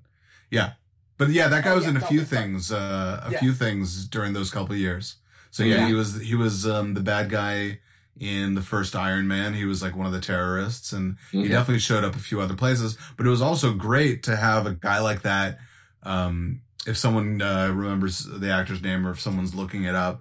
Uh, Yeah. But he, you know, clearly like this was a year after Iron Man, so we were kind of coded with him to like think of him as a bad guy, and here he Yeah. is playing the most self-sacrificial, heroic guy. You know, And I think that's also the difference with certain properties portrayals and in certain racial portrayals in especially of brown people, of Arab people, absolutely. Mm. And then you Yeah. get to Star Trek Beyond, where the um, the commodore of the entire space station is an Iranian woman, right? yeah. Amazing. Uh, who, by the way, ha- has an accent unapologetically. There's no Right. there's no covering it. There's no like it's an Iranian woman who clearly English is her second language, and she is in charge, and she is our uh she is our conscience character in that movie. Yeah. Faran Tahir, by the way, Faran Tahir, yeah. Yeah. I was trying to look it up too. Uh, uh, is Captain Robau. So yeah, I, I- I think that that brought me in. Um, and then they went a couple years after Star Trek Beyond, and they were trying to figure out whether they were going to do a fourth movie or not. Right. At this point, it looks like it's dead. I mean, they were trying Yeah. to bring Hemsworth back to do a, a Hemsworth Pine double hander. I'm Kinda I don't I don't want it. Was I don't gonna- want you it. know I mean? don't need it. It was Yeah. going to be a time travel thing. It was Yeah. going to be And the only reason is because Hemsworth is a giant star now, and they're like, well, and and that's perfectly fine. That's the way Hollywood people think, right? You got to have Yeah. anything that's going to get butts in the seats. Um, I'd when I was when I teach Star Trek, like I said, I come from a next generation era where there's much more of an ensemble, right? Like on the original series, you know, Uhura and Sulu have character, but they don't really have a lot of character. right. Like, like maybe Scotty gets the most because you kind of Yeah. get like really who he is. You see him get into some bar fights and stuff. Um, and you get like a lot of jokes with Chekov being like, you know, you know that was invented in Russia. Like that's the whole thing. yeah. But in Next Generation, you have seven individuals, seven people who all have thoughts and feelings. So to do a JJ versus Kelvin movie where you're still concentrating on the Kirk Spock relationship or even less than that, taking Spock out of it and just doing a Kirk and his father story, Star Trek is not about chosen ones. Right. It's, that's why it's not Star Wars. It's not about messiahs. There's no Right. chosen one in Star Trek. Maybe you could say Captain Sisko, but really, like, yeah. it's a wide universe, and him being a chosen one for that that specific destiny doesn't make him the hero of the entire, you know, right. uh, universe. Um, so that's why I always chafe against the Kelvin timeline movies because there's such an idea of like you were destined to become friends. That is so not Star Trek to me. The idea of destined to become friends, that's so dumb to me because like if you Yeah. looked at Star Trek, the Yeah. I think that one of the one of the themes that maybe they it's never made explicit, but uh, something that I've definitely always realized is that this ship could have been crewed by any other set of people. You could have any other set of people Hell. at and it in- almost in- was. Right, exactly. That's exactly it. Is like y there is an entire fleet out there of starships, and they're all running into the same temporal anomalies and doing the same first contact shit and having the same adventures. And it's not that our crew are the chosen one crew. It's those are the ones we happen to be watching. Right. Right. Right. Well, Um, yeah. that, that's why I was happy about how. Uh,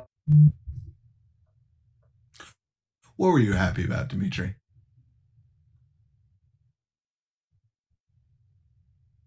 I'm in suspense. sorry, my connection got uh, my, my uh, became unstable. Um, sorry. Okay. Can you guys hear me now? I, Yeah. can, I can hear you fine. Okay, wait. It's Can fixing itself, maybe. Can you hear us? well, no. What I was going to say while you're Yeah, I can hear you guys. Can you guys hear me? Yeah. Yes. Um, what I was going to say is, yeah, it was kind of built into Star Trek that there was this original crew that you know we're just not following anymore. Uh, you know, Captain Pike's crew with a different doctor, some of the same crew people, but you know, different doctor. Spock was different. That's one of my favorite lines in all fiction, by the way. Sometimes a man will tell his doctor things he'll never tell his bartender. bartender. yeah. Or he'll tell his bartender things he'll never tell his doctor. yeah. One of the best lines. Yeah. So Dimithri, you back? still there? Dimithri, you up and running? Yeah, yeah.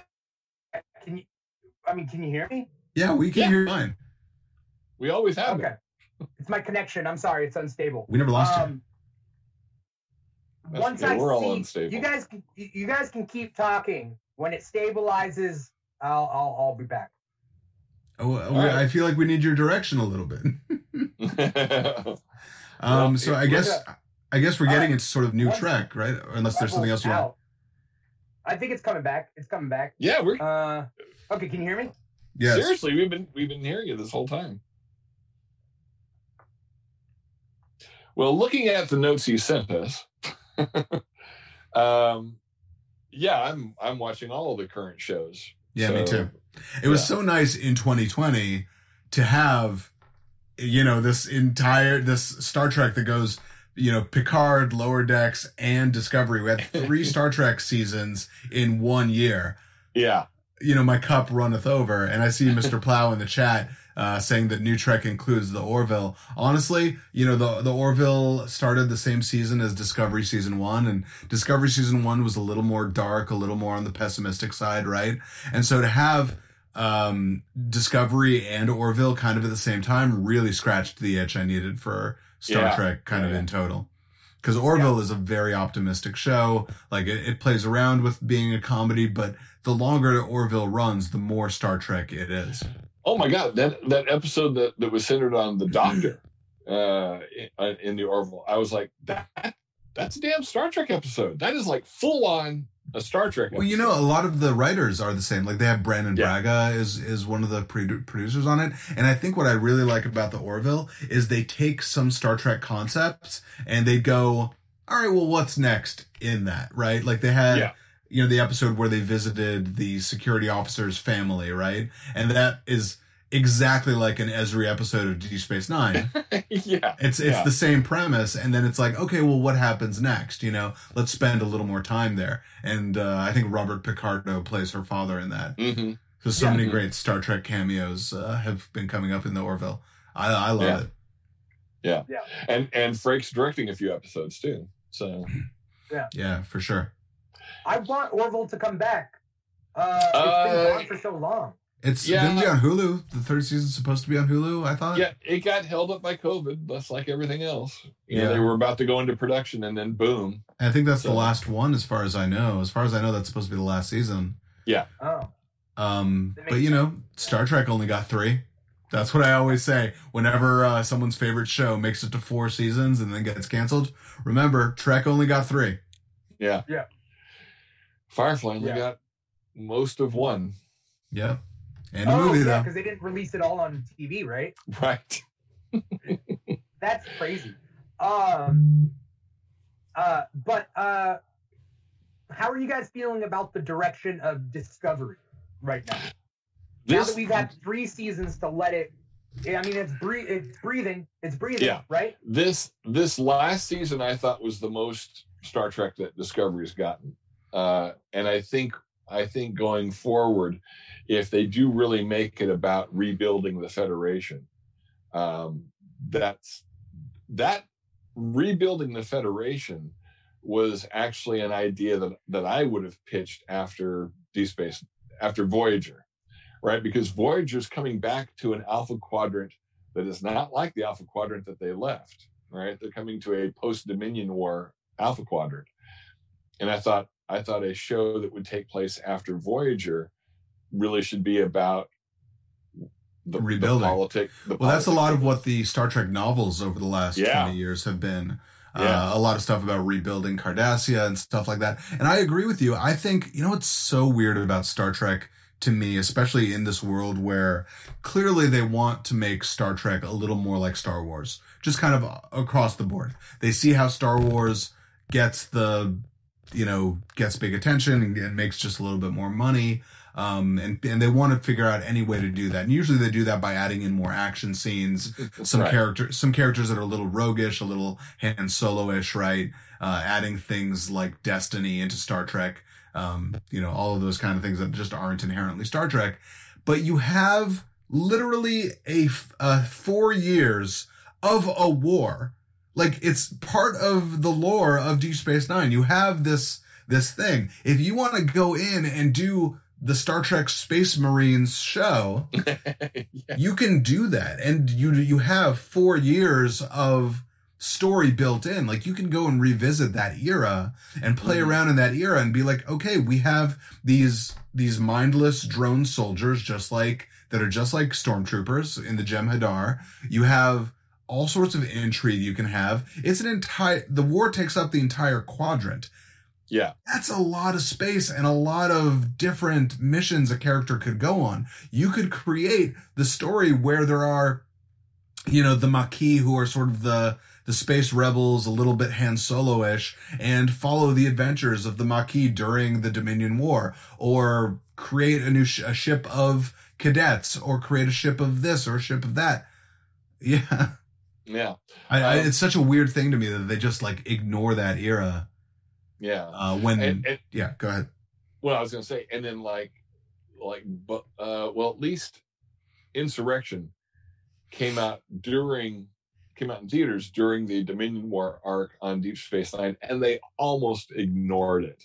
you know? Completely. And I, Yeah. and I was just like, what? Did for a Star Trek movie where you still have a lot of people watching Deep Space Nine, this should be about, hey, what's the Enterprise doing during the Dominion War? Yeah. Oh, right. And all they decide to do is do space fucking around. yeah. Just fucking around. That's all they're doing. And so so the the next gen movie in my head is is that Gorn Crisis comic. If anyone's looking for a comic book hit of next generation characters and what they're doing during the during the Dominion War, uh, the Gorn Crisis. It's published by IDW. You can find it on Amazon or wherever fine comics are sold. It's it's it's actually it's really good. It's super thought out. Uh, there's a lot of like Gorn Society stuff uh, that we've never gotten to see in any other Star Trek. So, you know, and it's it's a reptilian species, uh, which is also one of those things people make fun of Star Trek for just being a human with a thing slapped on their head. yeah. And it's so nice to see characters that are non-humanoid but are a species. Uh, Yeah. Guys, I'm gonna step away for a sec too. I'm gonna take a break and be right back. Okay. Uh, I feel like that movie or series pretty much uh, right, like the title at least writes itself. Star uh, Star Trek Dominion, right? yeah. Yeah. Like, you know, there's a lot you can do there. Um, how are you feeling about uh, Discovery? The one thing that I don't that I that I need more of is the bridge crew because uh, in Star Trek Discovery we we see Burnham. We get a lot of Burnham. Every episode, Burnham, Burnham, Burnham, which is great. I love Sonequa Martin Green. She's my Yeah. fan cast for Storm. Like when they bring Storm into the MCU, she's my fan cast for Storm. Great. Yeah. Uh, we also see a lot of uh, uh, Emperor Empress uh, uh, Michelle Yeoh's character. Yeoh's character. Not anymore. Uh, Georgiou. Georgiou. Yeah. I know, but we, we have seen a lot of her. yes. We see a lot Yeah. of Stamets. We see a lot Mhm. of Stamets. We see a lot of Tilly. Um, now Well- they've introduced Booker. You know, but I Well, want uh, the bridge crew. I want I want uh, Detmer. I want uh, uh, Owosekun. Uh, I want. I I just all those people who are always there, very supportive. You can Well- see the emotions. I want more of them. That's what I'm saying. This season, they all those characters got highlighted sequences in in a lot of the episodes, especially a lot of the second half of the third season. Those characters got highlighted a lot. And now that spoilers for those who haven't finished third season, now that um, Burnham is the captain of uh, of uh, Discovery, Yeah. I'm guessing we're going to get a lot more of a Star Trek esque show where it's the captain and her bridge crew. Yeah. Do you do you feel they they did Saru dirty in a way? I think it, maybe but I also think that that's a Doug Jones thing. I think he uh, that costume and make he's a 60 something year old actor now. Yeah. And apparently the behind the scenes is the makeup and the and the the boots and everything were just kind of getting to him. Yeah. And uh and he talked in the interviews after Shape of Water that he's probably getting too old for that kind of stuff. Huh. Uh that that it really all the all the appliances are really starting to wear on his skin and everything. And I'm pretty Mm-hmm. sure that's why they did those couple of episodes where he wasn't in makeup. Yeah, Um, that I get, but Saru, they gave him captainship just to take it away again, right? yeah, I but and sure, and that and that's a definite. Um, so so yes, but it, they gave the character a good out. They gave the character a good out. They didn't just demote him. He's away. He can come back. He may not. He won't Yeah. be the captain of the Discovery, but right. you know he might end up being an ambassador he might end up you know um yeah like being being the kelpian ambassador you know now that the kelpians are coming you know they're actually fully part of the i guess are they a part of the federation or they're I thought there's only two Kelpians left, him and the one guy. no though Are there- no though Are there other Kelpians? Are there Kelpians still around in the future? yeah it, that's they were talking about that you know that there were kelpian crews and all this so the Oh. planet has actually come into the federation Okay. right that whole crew that that the where the one kelpian was some of the members of that crew were kelpian Right, right, that's why that's why he's there um Right. so yeah so the so the kelpians had actually got come you know gone from a fairly primitive society into fully fledged um federation Oh, members. it's because they weren't part of the Federation because of the dilithium crisis. right Right. right That's why I was thinking they were extinct, except for that crew that went out and caused the dilithium problem. no, So- no, no, no. Um, Yeah. Okay. Uh, I mean that makes sense. Uh, I like Booker because I like the guy who plays him. uh-huh You know, he was Manchester Black in Yeah. in Supergirl.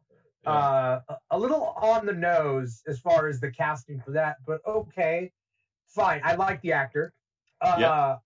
uh, but I do want to see more of the bridge crew because they did a lot, but they did a lot together, and you didn't get to see each personality, right. right?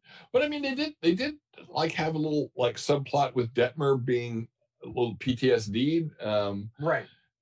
and you know, so yeah, so she got a little bit more. Uh, all of the other characters on the bridge got a little bit more to do this season, Yeah. and so that that's kind of what I was talking about. That this season seemed to be a lot more Star Trekky than the first two seasons Yeah. because we we did start to see crew members other than Saru and Burnham and Stamets and Tilly Right. you know we, we did start I- to flesh out some of those other bridge crew characters I gotta be honest. I um, I am tired of Stamets. Uh, I don't care much about um the new ensign. The the the she's a trill, right? She's a trill. Oh, we're, we're trill. complaining about Discovery? She- she's a Uh, she's a like it. human she's a human with a trill symbiote Yeah, Yeah, which is very Uh, unique.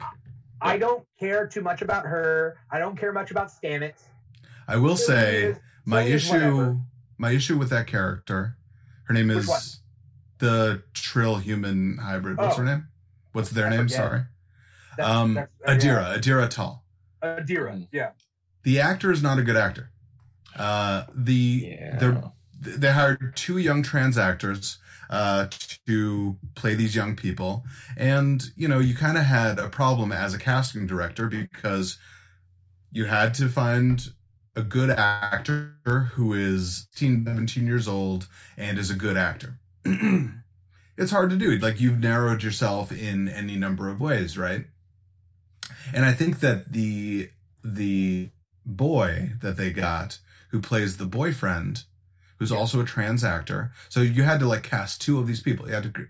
I feel like I'm saying these people like These I'm people, I I'm sorry. I don't. I don't mean it that way. Clearly, they're you know Right. They're they're young people. They're young actors. The person they cast to play the boyfriend is an infinitely better actor than the character than the actor they chose to play Adira Tal. And Yeah. I don't understand why that actor wasn't cast as Adira because uh, the character playing the actor playing Adira is Disney Channel level.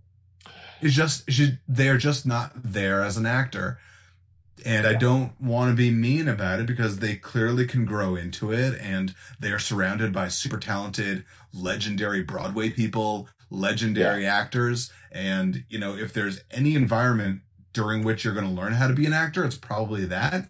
Yeah. But, Yeah. you know, they aren't great.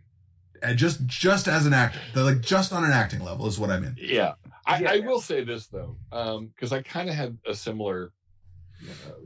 Uh, she's not. Ter- uh, they're not terrible, right?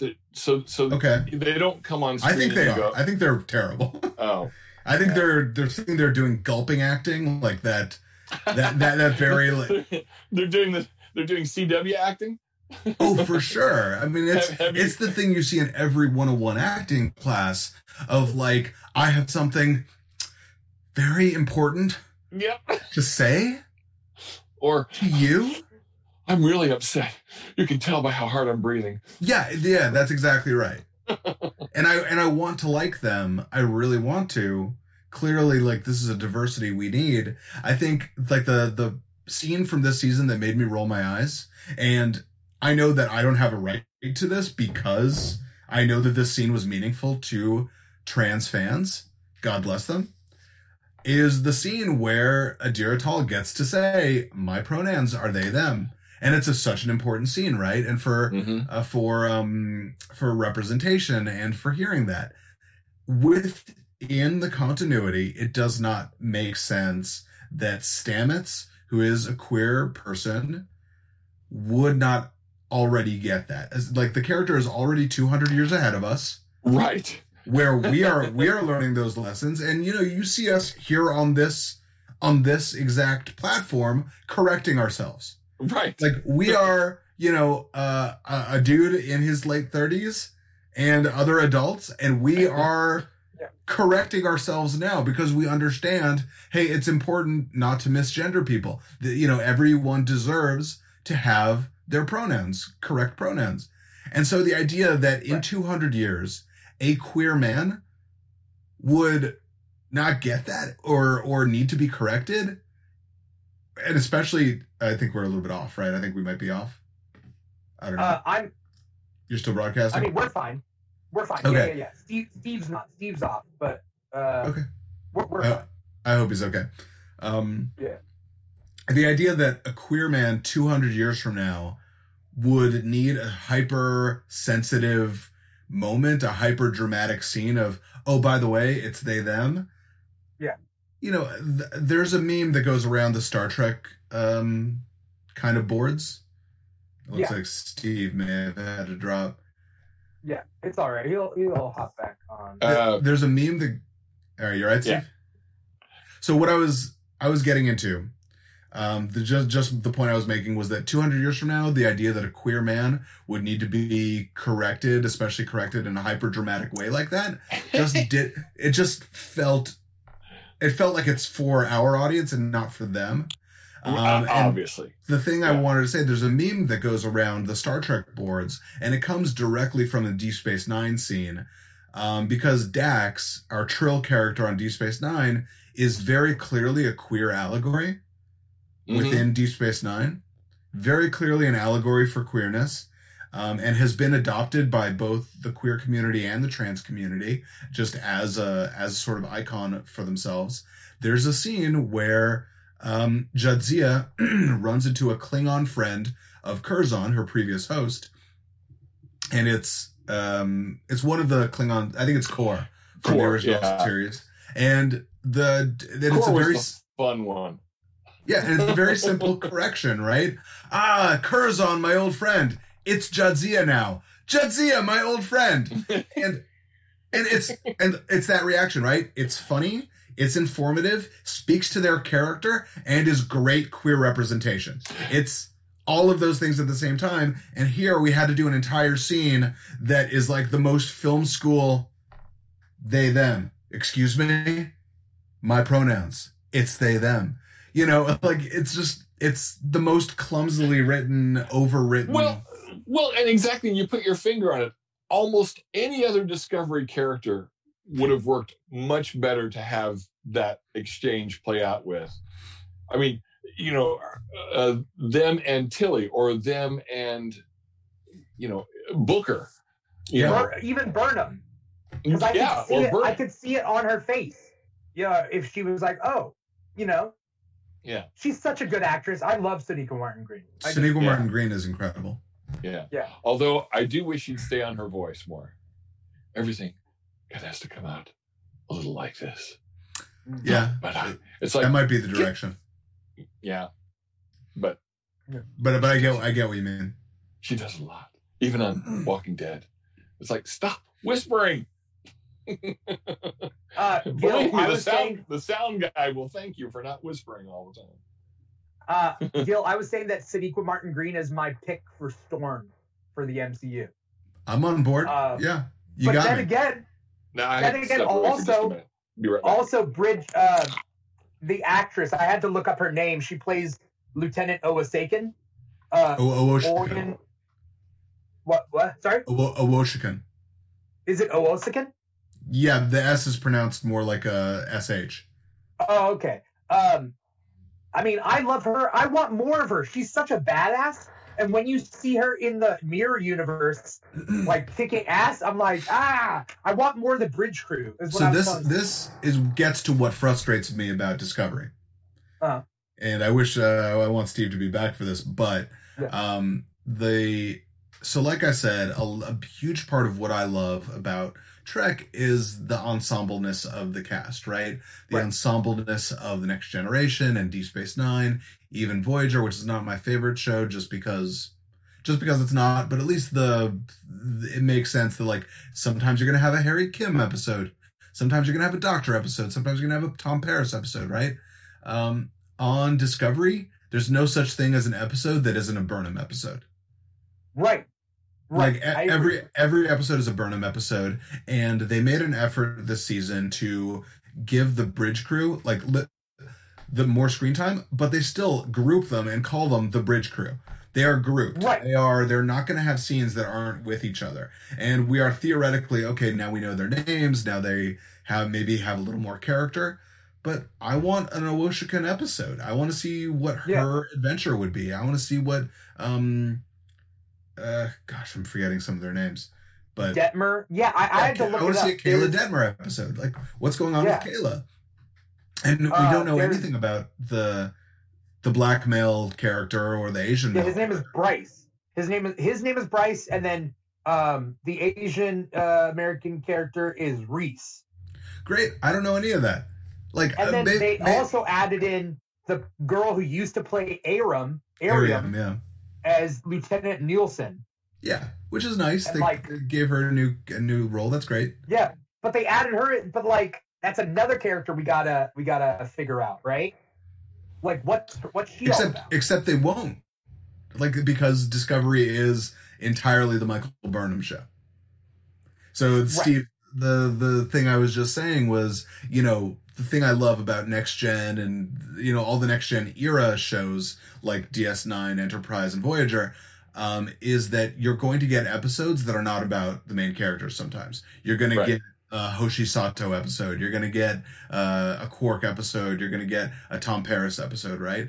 Yeah. there's no such thing as a discovery episode that's not a michael burnham episode Uh, not not now. not now Uh, maybe in the future but I, what i was saying was that even you know uh, Dimithri was talking about the bridge crew who've gotten a little more screen time this year but i still don't see us getting an Awoshikun episode or uh, a kayla detmer episode that is really just like their adventure this season as as much as i thought this season was an improvement they bent over backwards in every script to make sure Michael was the center of whatever adventure. I am the one who has to go. You know it's true. I ha it has to be me. You know it has to be me. Why? Because my name comes first in the credits. You know you know Yeah. why. it's it, i think and i think that's one of the reasons why they just sort of gave in and said you know we wanted to make this about not the captain of this ship, but it, the the star of the show of Star Trek show should be the captain of the ship, and I think they just kind of Yeah. finally gave up and and said, "Yeah, we're, we got to make her the captain of the Discovery." It's it's kind of ridiculous not to because because then it is then it becomes well as a friend of mine another friend of mine said it's like it's like well now that she's a captain at least she won't be going rogue every episode Right, So- exactly. Yeah, that's right. so Um, yeah Uh, lower decks. Uh, could we touch on that for a little bit? Lower I think decks. it's great. oh absolutely The the lower animated decks is just a freaking revelation I didn't know I needed it. I didn't want it. Yeah. I didn't want it. I knew. Now I knew. I knew I needed it. you knew you needed it. Yeah. You didn't think it would go too far. I don't think it has gone too far. I don't think it has. But did you No! think I thought it was no going that's the to, thing right? Yeah, I think I think it's amazingly walked this tightrope of being, you know, kind of a wacky, almost Rick and Morty esque, almost Archer esque uh, cartoon, and yet it has still remained Star Yeah. Trek. It colors within the lines. The the uh, what I the the thing that they said about it that the creators said about it that I totally keyed in on was that it's really just a change in tone. It's not Yeah. a change in story. The stories are all Star Trek stories. Um, uh, every all the characters are as competent as uh, as they would be on a regular Star Trek show. Even your like you know captain and first officer who seem to have like silly priorities or silly quirks, they still are as competent as any other characters in Starfleet, right? Mm-hmm. The and the excuse for having this tone is that the point of view characters are the lower decks people. So Yeah. an- anyone who's a lower decks person is going to be critical of their superiors. That's the way it is in real life, and that's the way that it is on this show, and that makes total sense to me. Like, it's Star Trek's not a documentary. By virtue of being fiction, it has a point of view. Every character has a point of view because they are fictional characters. So it's okay for a character to see their world in more of a sitcom kind of way. Yeah. yeah, and when when it comes and- to uh oh sorry, Steve, you wanna you wanna say something? yeah, no, I was just going to say, a- and uh, and yes, it's a Star Trek comedy. So so these characters are a little over the top, right? But they're over the top in a in a comedy set in the Star Trek world way, if that makes any kind of sense at all. Yeah. Um, Right. you, you know, Boimler is an overachiever, but he's a comedy overachiever set in the Star Trek universe. Um, and same thing with oh, I can't remember her name. The Oh yeah. The main girl. what's the name? Yeah, the main I, yeah. I forget I forget their names. It's Tawny so- it's- Newsome. It's tough sometimes. Look, we got three seasons of Star Trek in just one year, and two Yeah. and two of them were brand new shows. I will go ahead Yeah. and forgive us for not remembering every character's name. Mariner. yeah, Mariner. Beckett, Mariner. Beckett Yeah. Mariner. Beckett Mariner. Yeah. Um, I, again, she and I love her arc in this season. Yeah, just- completely. Yeah, I'm going to be the I'm going to be the rebel. Not that she actually is the rebel, but I but she's like purposely trying to be the rebel. Yeah, she's Right. there to annoy the captain. Yeah, and as it turns out, she just really can't end up being the rebel. Right. So Because she's too good, right? She's yeah, she's good at what she does, so you can't shirk that responsibility. Right, right. because at And some point people's lives are on the line. And Right, she's a right. responsible person that we that is a likable person, and so they're not going to be a person who's like, let him die. You know? right, Right. And they had that great episode where her friend from the academy came and was like, "What is up with you? How come you're such a dumbass?" Right? And it's like, "Yay, somebody's calling around out her bullshit. That's not her mom." You know. Right. Right.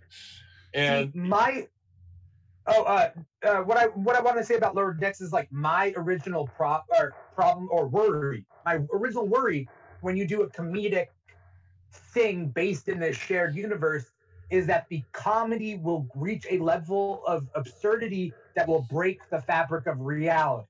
Right? Right.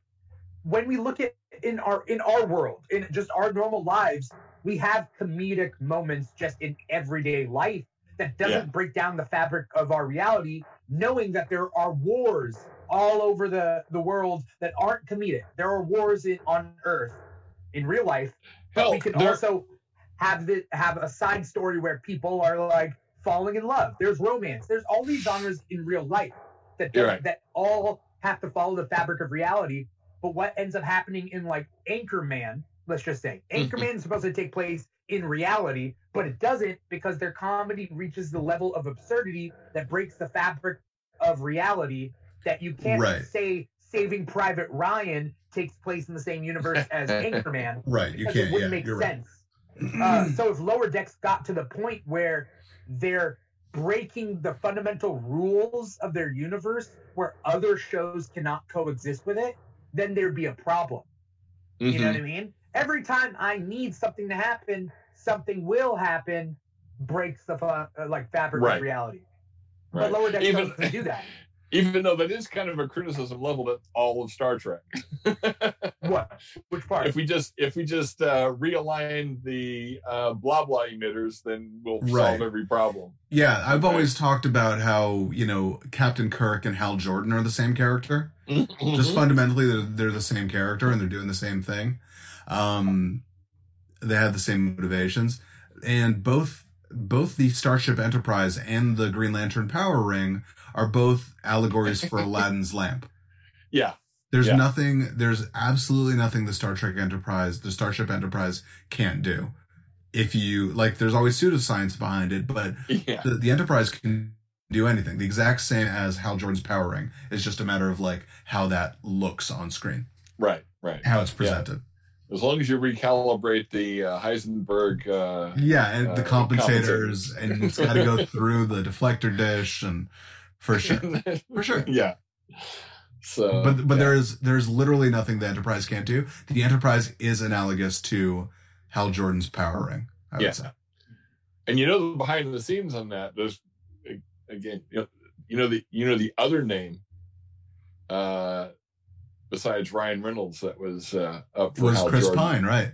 And I always Yeah. thought that was a great idea. I think Chris Pine should have been Hal Jordan because Yeah, clearly, you know, just just plays that that thing so well and is super likable. There's nothing about his Captain Kirk that feels like even when they do the womanizing whatever stuff, like he doesn't play it like it's a foregone conclusion that he's going to end up with these women. Like he's Right. he's playing it like I'm going to ask, you don't have to say yes. yeah. Right.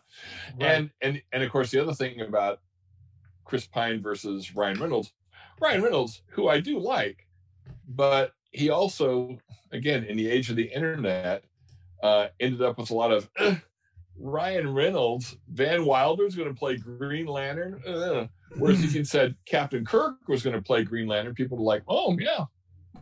oh yeah, for sure. So yeah, Did anyway. Green Lantern come out before the Abrams movie? no, uh, After? right after. Yeah. Ah, okay, okay.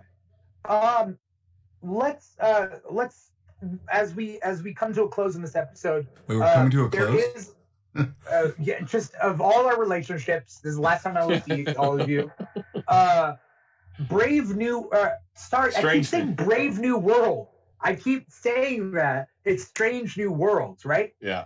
um they they are probably gonna start filming soon i'm not quite sure uh people were pointing out that those two characters are being uh uh well spock and uh pike are being pushed to the front uh of like those paramount plus commercials have you seen those Yeah.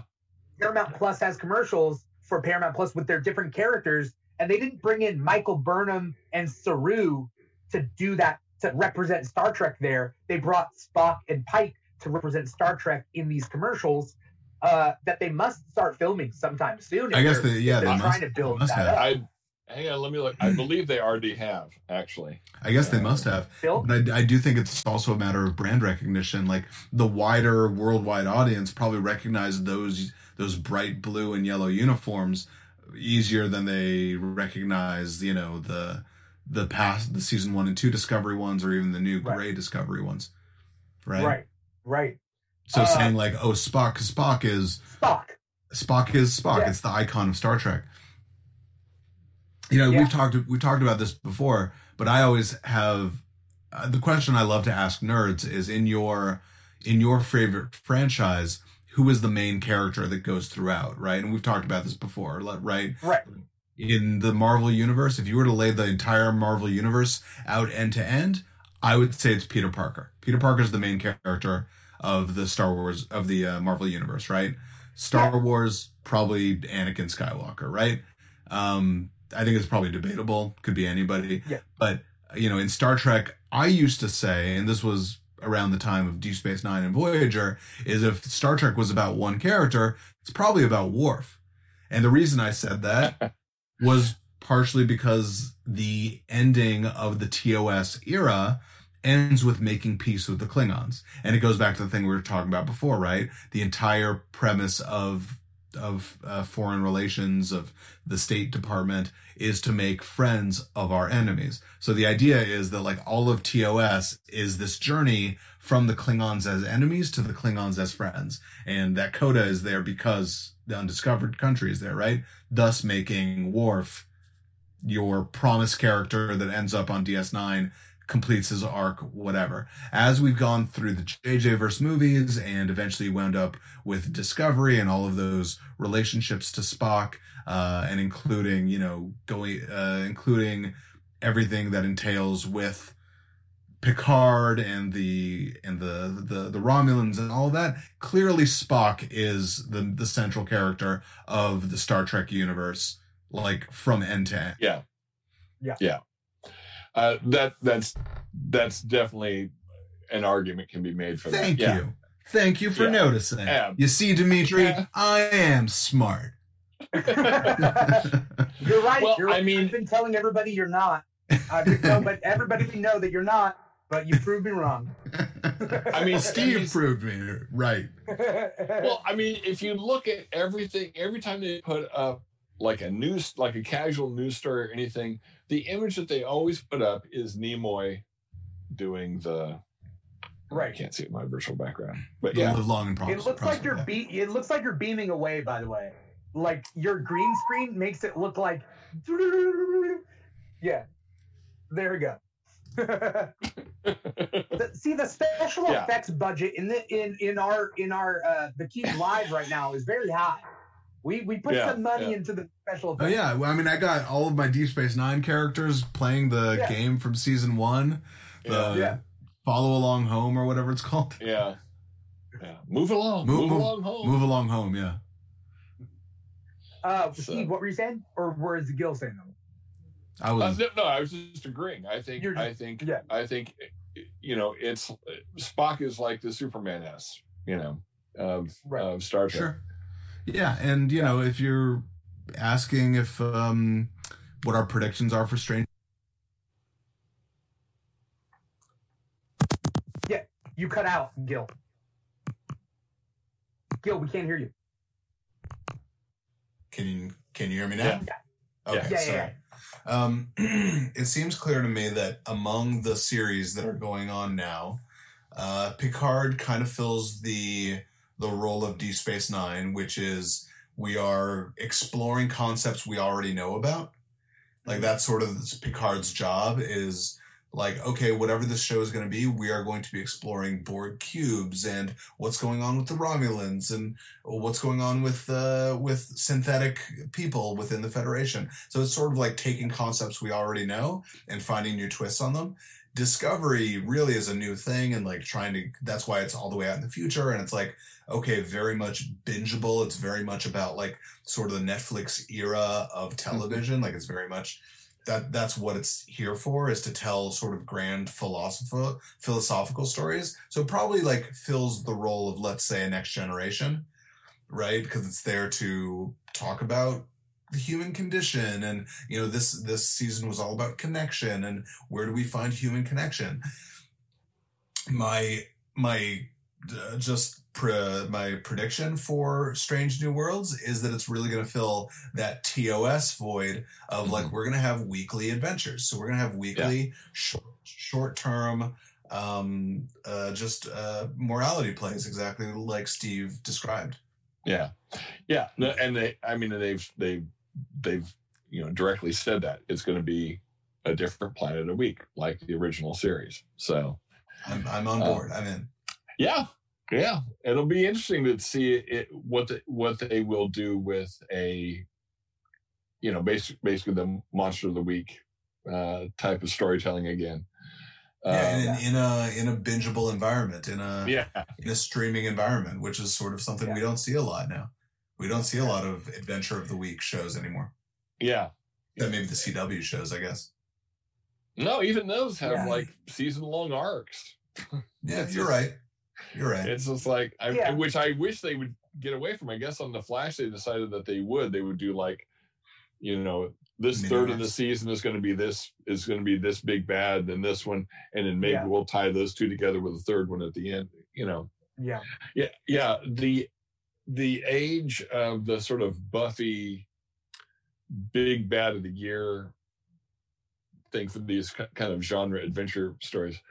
Um, I do kind of hope it goes the way of the dodo, or at least I hope we get something a little bit more nuanced than that. Because Look, I think there's room for both. Uh, you know, Yeah. right now we have we have three Star Trek series on right now.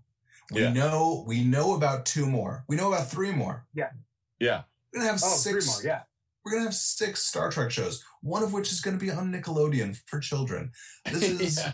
this is peak Star Trek, and I am for sure here for it. If I could spend the rest of my life only watching Star Trek, I would. and Yeah. I ha- and I'm gonna have enough variety to do it. yeah. Well, you've got uh, 800 episodes and counting. And movies and and Well- comics and novels. I have I have all the Star Trek I could ever need. Oh, the the shelf I'm sitting in front of is all my Star Trek paperbacks, and you know, How did you feel about uh, the fall, the fall storyline? uh, the the post uh, Deep Space Nine. Yeah, the, yeah. There was like five books. Yeah, Um, like the president of the Federation was was assassinated, and then all of our different crews had to uh, react to that.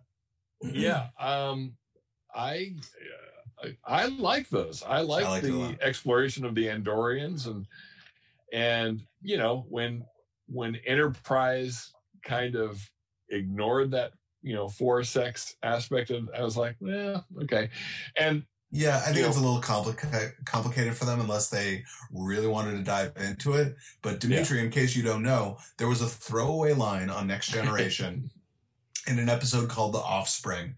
Uh, and the Andorians really haven't appeared an awful lot before Enterprise. Enterprise is Right. the first time we really explored the Andorians at all. Um, and in The Offspring, there's one scene where Data is trying to decide what species his robot daughter is going to be, and he decides. And when one of the, and one of the moments is maybe she'll be Andorian. Well, Andorian might be tough because Andorians have four sexes, and it's a throwaway line, and and we move on. And no one had ever picked it up. It could have been ignored. The novels, the novels decided to make it to make it central to their culture yeah, and it was so smartly done so interestingly done because what they ended up doing with it is making an entire um uh, uh a, a, a reproductive crisis go on on Andoria because if you are a planet and you're a self-contained planet and you have four sexes nature's going to figure out how to make that work right the, there's going to be a bell curve of you know this many people are born this sex this many people are born that sex you know in humanity i think we're something like 51 49 female right. something like Right. that right so Yeah. you know within a closed system the and by the way that's again going back to the old thing even that is old thinking because clearly there's some percentage in between. It might be 50% female it might be 48 female 48 male and in between you have many different variations or whatever. You know, there's a spectrum right? Um, within andorian society they're like okay well, there are four sexes. There are two vaguely male and two vaguely female but to create a, a litter, a child, a a pod of children, you need all four in order to for that to biologically work. And now that the Andorians are in space and exploring and part of the Federation, and not everyone is on Andoria, it makes it difficult for people to come back and have children, right? So it it, makes it twice as difficult because you have to get four people to pair or to Yeah. whatever. get together. three times as Yeah. difficult. Makes it three times as difficult, right? It's hard Oh, enough instead of finding one person. person, you gotta find three Yeah. other person. Yeah. yeah. It's it's not like it's another person's responsibility to get the other one. Like all four of you have to fall in love, right? Oh, right. Like the four of you have to already become a, a family. Yeah, Yeah. become a bond. A Do they, bond. do they believe in love? Do they Yes. believe in love? Okay. yeah, they That makes love. a difference, right? Yeah, and and in those books, the the Starfleet character is kind of looked at with some stink eye by the other three because, because he they're like- refuses to come back. Yeah, yeah, and start a It's like- family. he wants to have his adventures. yeah. What what um what did I watch recently? What did I watch recently where someone was part of a a, a, a tri a triad? What did I? What space I don't know. related thing? What was it? I don't know. But but I but I love it as a concept. It's one of those things that like Star Trek was built to do, right? Like the engine Yeah. of Star Trek is built to tell those kinds of stories. And you know, it's a it's a little heartbreaking that the TV side hasn't taken this up. This is not canon. It's only No. can it's only canon by virtue of that one throwaway line on Next Generation. But it's totally something that like would be really cool if they if they let it be, if they let it be part of the the continuity. Yeah, Yeah. I remembered. I remembered what I what what it was. Steve hates this show, Avenue Five, but Hugh, Oh, yeah, it's Hugh terrible. Laurie, I hate it. uh, I liked it. I like because it got to a point where where what with the airlock scene. I don't know if you guys got that far, I is. but the airlock scene was 2020, and Yeah. it was Oh, yeah. crazy. It was 2020. No, uh, it Gil, do you know what I'm talking about? I don't know what you mean it- by it was 2020. It, it was. oh, Oh, uh, uh, it, it's fake news. They're just keeping us prisoner on this ship. We're not even Oh. in space. I'm going I we're gonna exit the airlock. We're gonna exit the airlock, and we're gonna be fine, and we're just gonna go into the green room because, like, this is a set. And when people die in the airlock, they're like, "Oh, those are crazy special effects. Let's do it again." and and like three or four people space themselves. No thanks. More than Before- three, like. Yeah, I, I, I didn't I didn't like it because the whole show just devolved into people yelling at each other and Yeah. insulting each other. And you know, I'm all for I like the uh, Armando Iannucci thing when it's Veep. I really love Death of Stalin. I think Death of Stalin is one of the best movies of that year.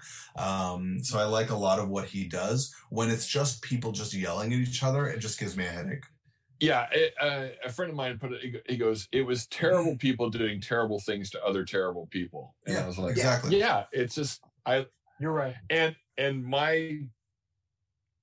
There's no thing one to is- lock onto. There's no one to, to be No. like, all right, that's my guy. I can like this person is at least a responsible person and Yeah, maybe the one engineer person, but even she Yeah. kind of threw her hands up at a certain point. Went, "I'm just going to be shitty to everyone because they're shitty to me," and it's like, Yeah. well, then I hate all of you. I hope you all die, Right. Right. and especially Uh, but I hope Josh Gad dies. yeah, why why do I want those characters to get home? Yeah, I don't see Yeah. why I want. I don't care. I just mean in general, I want Josh Gad to die. No, Yeah. come on. Be oh, nice. Uh, Be nice to little Josh Gad. yeah, Um, it's interesting when you guys bring up Star Trek and their concepts because although I started J.J. Abrams stuff or started Star Trek with J.J. Abrams stuff, uh, I was a big Animorphs fan growing up, and I don't know Yeah. if you, I don't know uh, how much you guys know about Animorphs, but it's not like the TV show because the TV show was I didn't know there was a dumb TV show. water. There was a TV show for two seasons, a dumb, watered down Nickelodeon version filmed in Canada with like no acting and no themes. No, not even any themes from the books. But the books are about child soldiers, essentially. It's about these children who have to, they're paranoid all the time and they have to kill people to like stay alive and they have to stay in secret. Otherwise, their whole family will get taken over. So it's an invasion of the body snatchers with Star Trek because the author is a big uh, Trek fan. So even the main, there's a main good species called the Andalites, which are very uh, similar in, in very very small ways to the Andorans or Andorians because they have stalks, but there's there's a separate thing to it, and they bring in a lot of Star Trek concepts into Animorphs that I recognize from Animorphs, and then when I watch Star Trek, I'm like, oh, this is how it's all related, and even in the final book of Animorphs, they go into outer space and they're like, oh, people out in outer space have never seen Star Trek. So when they hail us, we're going to use fake names that are from Star Trek. But it turns out they're like, oh, we've seen Star Trek because we were from Earth. And it's this crazy thing. Anyway, the point being is Animorphs, I just want to do a shout out about Animorphs because the author was uh, uh, a Star Trek fan. And Yeah, I recently did a, a Gargoyles rewatch. I hadn't seen it since the 90s. I, I don't think I'd ever seen the full thing. And you know, it's Yeah. one of those like late 90s experiments in arc based storytelling, right? Just like Deep Space Nine was. And so many Star Trek actors appear on it. Jonathan Frakes is the main bad guy. Uh, uh, Marina Sirtis is the second secondary bad guy. Uh, Patrick Stewart makes an appearance. Brent Spiner is a recurring. Michael Dorn plays several characters. So it's so so great to see like you know uh, this show where it's it you know it's it's the influence of Star Trek, the legacy of Star Trek in different places, Yeah. right. just like the Orville, I guess. it's it's nice to see that keep going. Star Trek mm-hmm. is key, is still going, and I I would never have thought there was a moment in time when I was younger, like I would never have thought Star Trek would make a comeback. I thought it was over. I thought it, you know, after Enterprise, I thought it was over. You know, Oh no, I it, it, it and maybe this is just the maybe this is just the the boomer in me, but it was like right? it's such it's such a good storytelling concept that somebody sometime was gonna was gonna grab it right? Because because again we talked about this after enterprise yeah. Well there was still a group of young people because i i would run into them at star trek conventions all the time that were like you know they were born in like 1990 and they had grown up with later berman era star trek. So those kids, for sure, when they became adults and became in charge of some studio, were going to go, "Hey, we haven't done anything with Star Trek in a while." So they were always going to do it. And then just Yeah. the fact that you know somebody a little bit older, born in like 1980 or 1970, you know, got a hold of it and said, "You know, there's still some money to be made from Star Trek." Maybe not the Right. way we had been doing it, but some other way. And then that's where we get the J.J. Abrams movie. Yeah, I mean, for years, I you know I thought that the future of Star Trek would be these like one-off miniseries, you know, or or single season ideas or anthologies or TV movies or something. And you know, it t- makes total sense that the streaming service would be like the home of it, right? Yeah. because the, you know so many people are rediscovering those Bourbon Berman era shows Mhm. on Netflix, and I mean they're literally on every streaming service. By the way, yeah. For- they're on Amazon, Hulu, Netflix, uh, any other ones you can name, and, and, uh, Paramount CBS. Plus. and yeah. PBS, yeah, Paramount Plus now. Um, so they are everywhere that you want to be. Any anywhere you are, they are.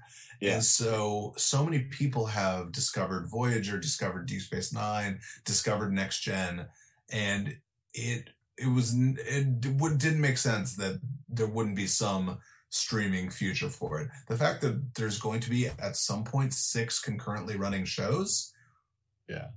you, I mean, I that's I can't imagine. I, I Yeah. I'll have to wait till next year to see what it looks like. But Yeah, and the fact that I still can't get a job on any of them, that's the crazy part. Right? I actually got paid to be a Klingon and I can't. yeah. Uh, I think it's interesting, as, as especially. I mean, as we wrap up this episode, like streaming services, like it's it's an arms race right now, right? like producers want to be able to hinge their whole retirement fund on a franchise, right? Right. yeah. The And by next the way, 20 that's- years is good. So, Yeah. That's that's Yeah. the thing with what, what were um, we gonna say? No, I was just gonna say the thing with Trek is um I lost it. I lost what the thing about Trek was. Um I I keep going. I, I Yeah, yeah. Well, well, it's an arms race, right? So, Oh no, what I was gonna say. Sorry, oh, I, okay. found, I found it. But it's it's what you said. It's uh, just that people, um, you know, they knew that Star Trek is going to draw in a certain number of people. They didn't know that it was going to draw in millions of people. They didn't know Right. that they they were going to draw in enough people to sustain six separate television series. Right? Right. when when Enterprise went off the air, people were like, ah, "It's peak Star Trek. It's too many things." You know, pe- people still have Voyager in their heads. People are getting these next generation movies. We didn't need you know three things on at the same time or whatever, and uh, or three shows back to back um, without a break in between. And you know, now we're about to get six at the same time, Right. Yeah. And I think I- that but that's yeah. Go ahead. I, well, I was gonna say, I think it's, I think it's also smart that they've adopted more of the the BBC philosophy of, do we need 22 episodes? Maybe we only need 10 or 12. You know, um, and so then, so then it does kind of uh, sort of self correct the oversaturation issue. It's like Right. you know, you always you always want to you always want to leave them wanting more, uh, kind of thing. right. So as long as we're not burning them out on 22 episodes, some of the middle ones, which might be a little mediocre, might be just Right. filler. Filler episodes. Yeah. Yeah. Um, you know, if we can get 12 really good episodes out, then people will remember the 12 really good episodes. Or I think Strange New Worlds is only, only going to be six. So, Oh. yeah. Oh. See that that's cool, but it doesn't satiate my appetite. Like I always miss it and want more, you know? Yeah. Um Yeah. yeah. But but I, I think what really changed the game is uh and it's weird that I'm making this connection, but it's the MCU and it, it, it has people used to this idea that like there's a huge shared universe, there's Mhm. a million stories you could tell at once. Now Star Trek can do six shows like that. Star Wars is going to have uh, just as many, right? Like uh, Yeah. uh, maybe not at the same time, but back to back to back to back. Disney has Marvel and Star Trek that's just paying for everything, and then Paramount can have their thing. And you know, no doubt there's going to be like a Mission Impossible show at some point. You know what I mean? sure. Like whoever, Yeah. you know, yeah, I whoever think owns it's it's funny to me that- because we're we live in the age of reboots. We just didn't know that Yeah. all the reboots would be happening all at the same time. Right. Like right. they're right. like they are literally all happening at the same time. You know, I'm Right. shocked there's not a Gumby meets Popeye, you know, movie Right. that works. Like it's it's just crazy. Like every franchise is back. Yeah. Right. Uh, Um, you know what's weird? You know what the most left field thing it's co- that's coming back is? They're making a Punky Brewster uh, Sequel uh, series. restart. Yeah, Yeah, it's a sequel Yeah. series. Yeah. Punky Punky Brewster. Yeah. I, I loved Punky. Punky Brewster had a cartoon, by the way. There was this, the sitcom spawned a cartoon, so it's already a franchise. yeah. Oh, I know. It's nuts. It, it's absolutely nuts. Um, I don't think it is that Uh, nuts. Clearly, it's clearly it's working, well, I mean, yeah. Saved by the Bell came back, so I mean, yeah, and apparently, it's really good. Karate Kid. Who knew? yeah, Cobra Kai, like, um. So now, as we officially close this episode, uh, if you have any final thoughts, uh, Gil and Steve, on Star Trek, uh, we could we can, we'll we'll do a round of final thoughts, and then we'll do plugs, and uh, we'll call it an episode. Um, Yeah, Steve, go ahead. Um, I, if I were king of Paramount or CBS, um, and and I guess it's in the zeitgeist because somebody just sent me some other writers similar pitch, uh, but I. And, and it's kind of based on there was a Star Trek novel called Star Trek Federation. Um, yeah, it's talking about the larger universe.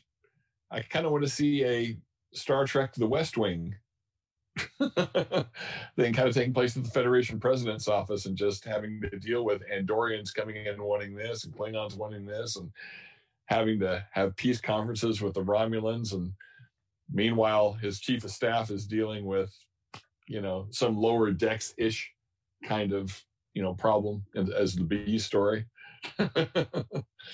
so Can we get Dule Hill?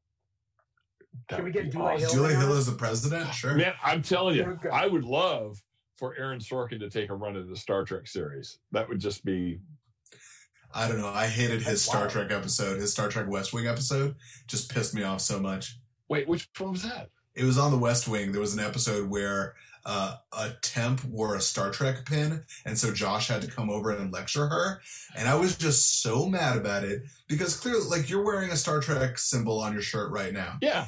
It's not that like it's not like a Marvel. It's not like a Captain America or Batman symbol. Like it looks theoretically fashiony. Like someone wouldn't necessarily know unless it was a giant fucking thing, right? Yeah. So the, so the idea, and by the way, and Josh comes over and is the most condescending that Josh has ever been on the show because he's like, look, he's like, let me see if this sounds familiar. Who's our favorite Romulan? What are our favorite galaxies? And first of all, there's only one galaxy in Star Trek. Right. First of all, we're only in our galaxy, Mr. Sorkin. Yes. Yeah. Who are our favorite Romulans? What would happen if our favorite Romulan mated with our favorite Cardassian? And he's just been the just weaseliest that he's been since happy since uh, uh since Billy Madison, and I just hate that scene so much. So I don't like. I don't want Sorkin to touch Star Trek. I don't Wait, think he respects it. what was respects the it. premise of that? Somebody, what was the premise? Somebody wore a pin in the White House? Someone wore a Star Trek pin in the White House, and Josh told Donna to tell her to take off the pin. That's the whole premise of this C story or D story or whatever. Like it's it, it has literally two beats. And then Josh comes by and is like, uh, hey, uh, you know, I'm not against it. Uh, you just got to be professional. And the temp is like, well, you'd think someone in the White House would respect the ideals of the Federation series, which is also not something anyone calls Star Trek. right. I, it just bothers me so much. And then he comes back later and like gives her a fucking lecture about being too much of a Trekkie. Like, shut up, Aaron Sorkin. Oh. Someone, it's a character, a character wore a pin that bothers you. A, a character is dressed perfectly professionally, and the one thing is they wore a fucking pin. Fuck you. Yeah. Oh, I still love I, Aaron I didn't know that. Okay. Yeah, but he Um, doesn't love Star Trek, and that's the thing I've been. All right. Well, then we'll have to beat him up and yeah, yeah, we'll Dude. get him. you're going to sit here and watch 18 or 800 uh, episodes and movies uh, back to back until you get it. Yeah, for sure. I mean, that's that's the joke from uh, the Daily Show, right? Well, you know, you've seen that that image from the Daily Show where JJ went on, I think, during the promo for Into Darkness, and he says, and they're telling a bit, talking about the origin story of him coming on to direct, and JJ is like, you know, I didn't grow up as a Star Trek fan, and then like goes into whatever, and Jon Stewart looks at him and is like. I'm sorry, I didn't hear anything after I wasn't a Star Trek fan. I saw your I saw your mouth moving, so I assume you apologized. yeah. Yeah. Oh, Um, boy. Gil, do you have uh, do you have any closing thoughts about uh, Star Trek and where it's going? And I- I love it. I can't wait to see where it goes. Um, I'm I'm here for whatever they do. I mean, clearly, you know, like Steve, I would prefer to have um, something that explores kind of the world we know already. Um, you know, I think we've done plenty of discovering new worlds. I mean, I'm very happy Strange New Worlds is going to be there, but I really want to explore the world we have. I want to see what the ongoing politics of the Klingon Empire is. I want to see the rebuilding of Cardassia. I want to see, you know, the inner, the inner workings of the Federation and the Romulan Empire and the unification of the Romulans and Vulcans and all of those things, right? Yeah. Like, I just want to see, you know, I want to see what Rom's Ferenginar looks like. All of those things yeah. Yeah. all of those things that that are kind of the promise uh, of Trek. And it's okay that we haven't gotten those things. And at this point, I don't think we're going to. But uh, I do wish that like the powers that be were like, yeah, well, let's let's live in this a little bit. Let's not keep trying to push out. Let's build up instead of out for a little while, or at least Yeah. have one series that does that. Which I think Picard is kind of in that direction. Um, Yeah. For my for myself, clearly you can catch me online at GJ Baron at all the things. I'm at G, I'm on Clubhouse now, so get at me. Find my rooms on Clubhouse. We'll talk Star Trek. We'll talk whatever you you guys want to talk about. Um, my shows are Your Late Night Show Tonight and Setflix. both of which are at the Nowhere Comedy Club now. So feel free to go to the, their calendar and, and get your tickets uh, super early for that. Our next host for your late night is going to be Fizza Dosani, who is an incredible comedian, has been around for a long, long time, did CBS Diversity Showcase, uh, and is going to be on your guys' radar forever. So uh, get in on the ground floor now and check out her her your late night show on February 19th. Awesome. Awesome. Uh, Steve, where can we find you next? What do you got coming up? You got anything? Um, I I'm mostly just going to be teaching. Uh, I'm I'm not doing any kind of uh, you know performing or anything. Probably not until the fall. Uh, although I do occasionally, I do want to plug uh, two other uh, podcasts. Okay. Um, As long One- as they aren't enemies of mine. No, I, I, uh, because I did make a couple of recent appearances uh, Yeah. on on them. Um, one is called Geek Shock. Oh no, Uh, never mind. Not them. No, just joking. I don't know. One is called Geek Shock, and you can find me on. Let me see if I can figure out which episodes. I'm on uh, episode 568. Um, and is it 569? Well, anyway, and I'm also on the episode called um, called uh, Red Ball. No, Red Bull. Okay, cool. I, I just appeared on the TNG podcast. If you guys look up uh, wherever fine pods are cast, you'll see the TNG podcast. And I got to talk about one of the stupidest TNG episodes, the Royale. So we get to talk all about that. The the completely pointless the Royale. Still not as bad as Shades of Grey. I don't remember Shades of Grey, but I'm on board. Good. I, I'll go watch it. I promise. Oh, it's completely forgettable. It's a clip show, and it's a terrible. Oh, I re- terrible, yes, I terrible remember the clip show. I remember it as the clip show. Yeah. Oh, it's horrible. They did a clip Uh, anyway. show. They did a clip show at the end of season one. Two, two. It was in the even better. Even Yeah. better. Yeah, because of the writer's Um, strike, and it's, Well, they were like about to retool the show too, so they're like, "All right, well, I guess we're not going to do a finale this season." yeah. Well, the writer's strike killed them. Yeah. Were, were you going to say something, Steve? Yeah, and then the other one is um, Matt and Mattingly's Ice Cream Social uh, is another podcast. Um, All right. that eh, I'm not on it, but uh, a couple of friends of mine, uh, that's their show. Both those shows are based in Las Vegas, and uh, and they're they're both done. Uh, Matt and Mattingly, they're two improv uh, improv guys that, that then just do this kind of like wacky free for all uh, type of show. And then Geek Shock is kind of like the Keeg; it's everything Yeah. geeky. And and the Red Ball episode uh, I made the mistake of actually drinking some Fireball all through it. Mm. So I get Is it Red Bull and Fireball put You together? fell Yeah. victim to the one of the classic blunders. yes, because towards the end I was like, I'll just have some more red red ball, no fire, because I was drunk and couldn't remember it. So Yeah, they, yeah, yeah. they they titled it Red Ball. Red Ball. Um, thank you, uh, thank you, Gil. Thank you, Steve, for coming on the show. Um, this show wouldn't be anything without you two. You two have been uh, appearing on on Keeg stuff uh, for a while now. Gil more newer, more new than Steve, but uh, both of you guys, I have you guys on often, and you always know exactly what you're talking about, unless it's like Red Bull, Fireball. you get Right. tongue tied. Um, so thank you, thank you so much for for being a part of this episode. Thank you to everybody out there who is watching. Um, if you you know, no matter what platform you're watching on, uh, give us a follow, give us a like, give us a subscribe. You know that sort of thing. Uh, we do a lot of shows here. The Keeg Live is now a bi-weekly show, so we do it every other week. Every other week. Um, so in February we have two shows. We have uh, the greatest romances in geekdom uh, episode for Valentine's Day or the day before Valentine's Day, should I say? We'll probably do best and worst romances. Uh, I'll tell you, Harley and Joker is the worst, or at least my pick for the worst. Uh, but I'm sure we'll we'll we'll tackle that in that episode. And then we're coming back for uh, a Superman episode because that'll be after Superman Lois premieres.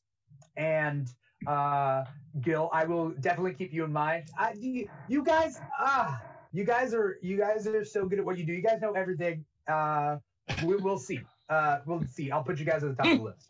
So, uh, uh, we'll we'll make sure that works out. But then we also do a WandaVision after show uh, on on late late late Wednesday night or no Thursday night, early early early Friday morning at 1 a.m. after those shows drop. So we're doing a lot of shows. Uh, then we do Key back on on Friday night. Okay, all right.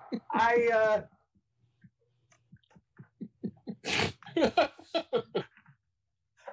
I have I have steel right here. Honestly, that's Steel is a very strong entry in this. Uh, Yeah. I love Steel as a character, yeah. yeah. but uh, Uh, Darwyn Darwyn Cooke Superman is is definitely the Superman action figure for me. Yeah. Yeah. Um, so uh, either way, we do a lot of shows here. So thank you guys for being a part of it and being cro- you guys are cross-platform uh, guests. So you guys are all over the place. So thank you so much. Yeah, Um, I'm all over that yeah. clubhouse. Get on Clubhouse, man. Yeah. I'm gonna send you an invite. I'm gonna send you an You're invite for me another platform, and it's like ah, I'm already ticking on the top. You know what I mean? You're you're gonna I'm get the tick- addicted. You're gonna love Clubhouse. ah, all right, all right. We'll see. We'll see how it goes. uh, but again, thank you out there for watching. Thank you to Steve and Gil for coming on the show. Uh, once again, I'm your host Dimithri Perera, and this has been the Keeg Live. Take care, everybody.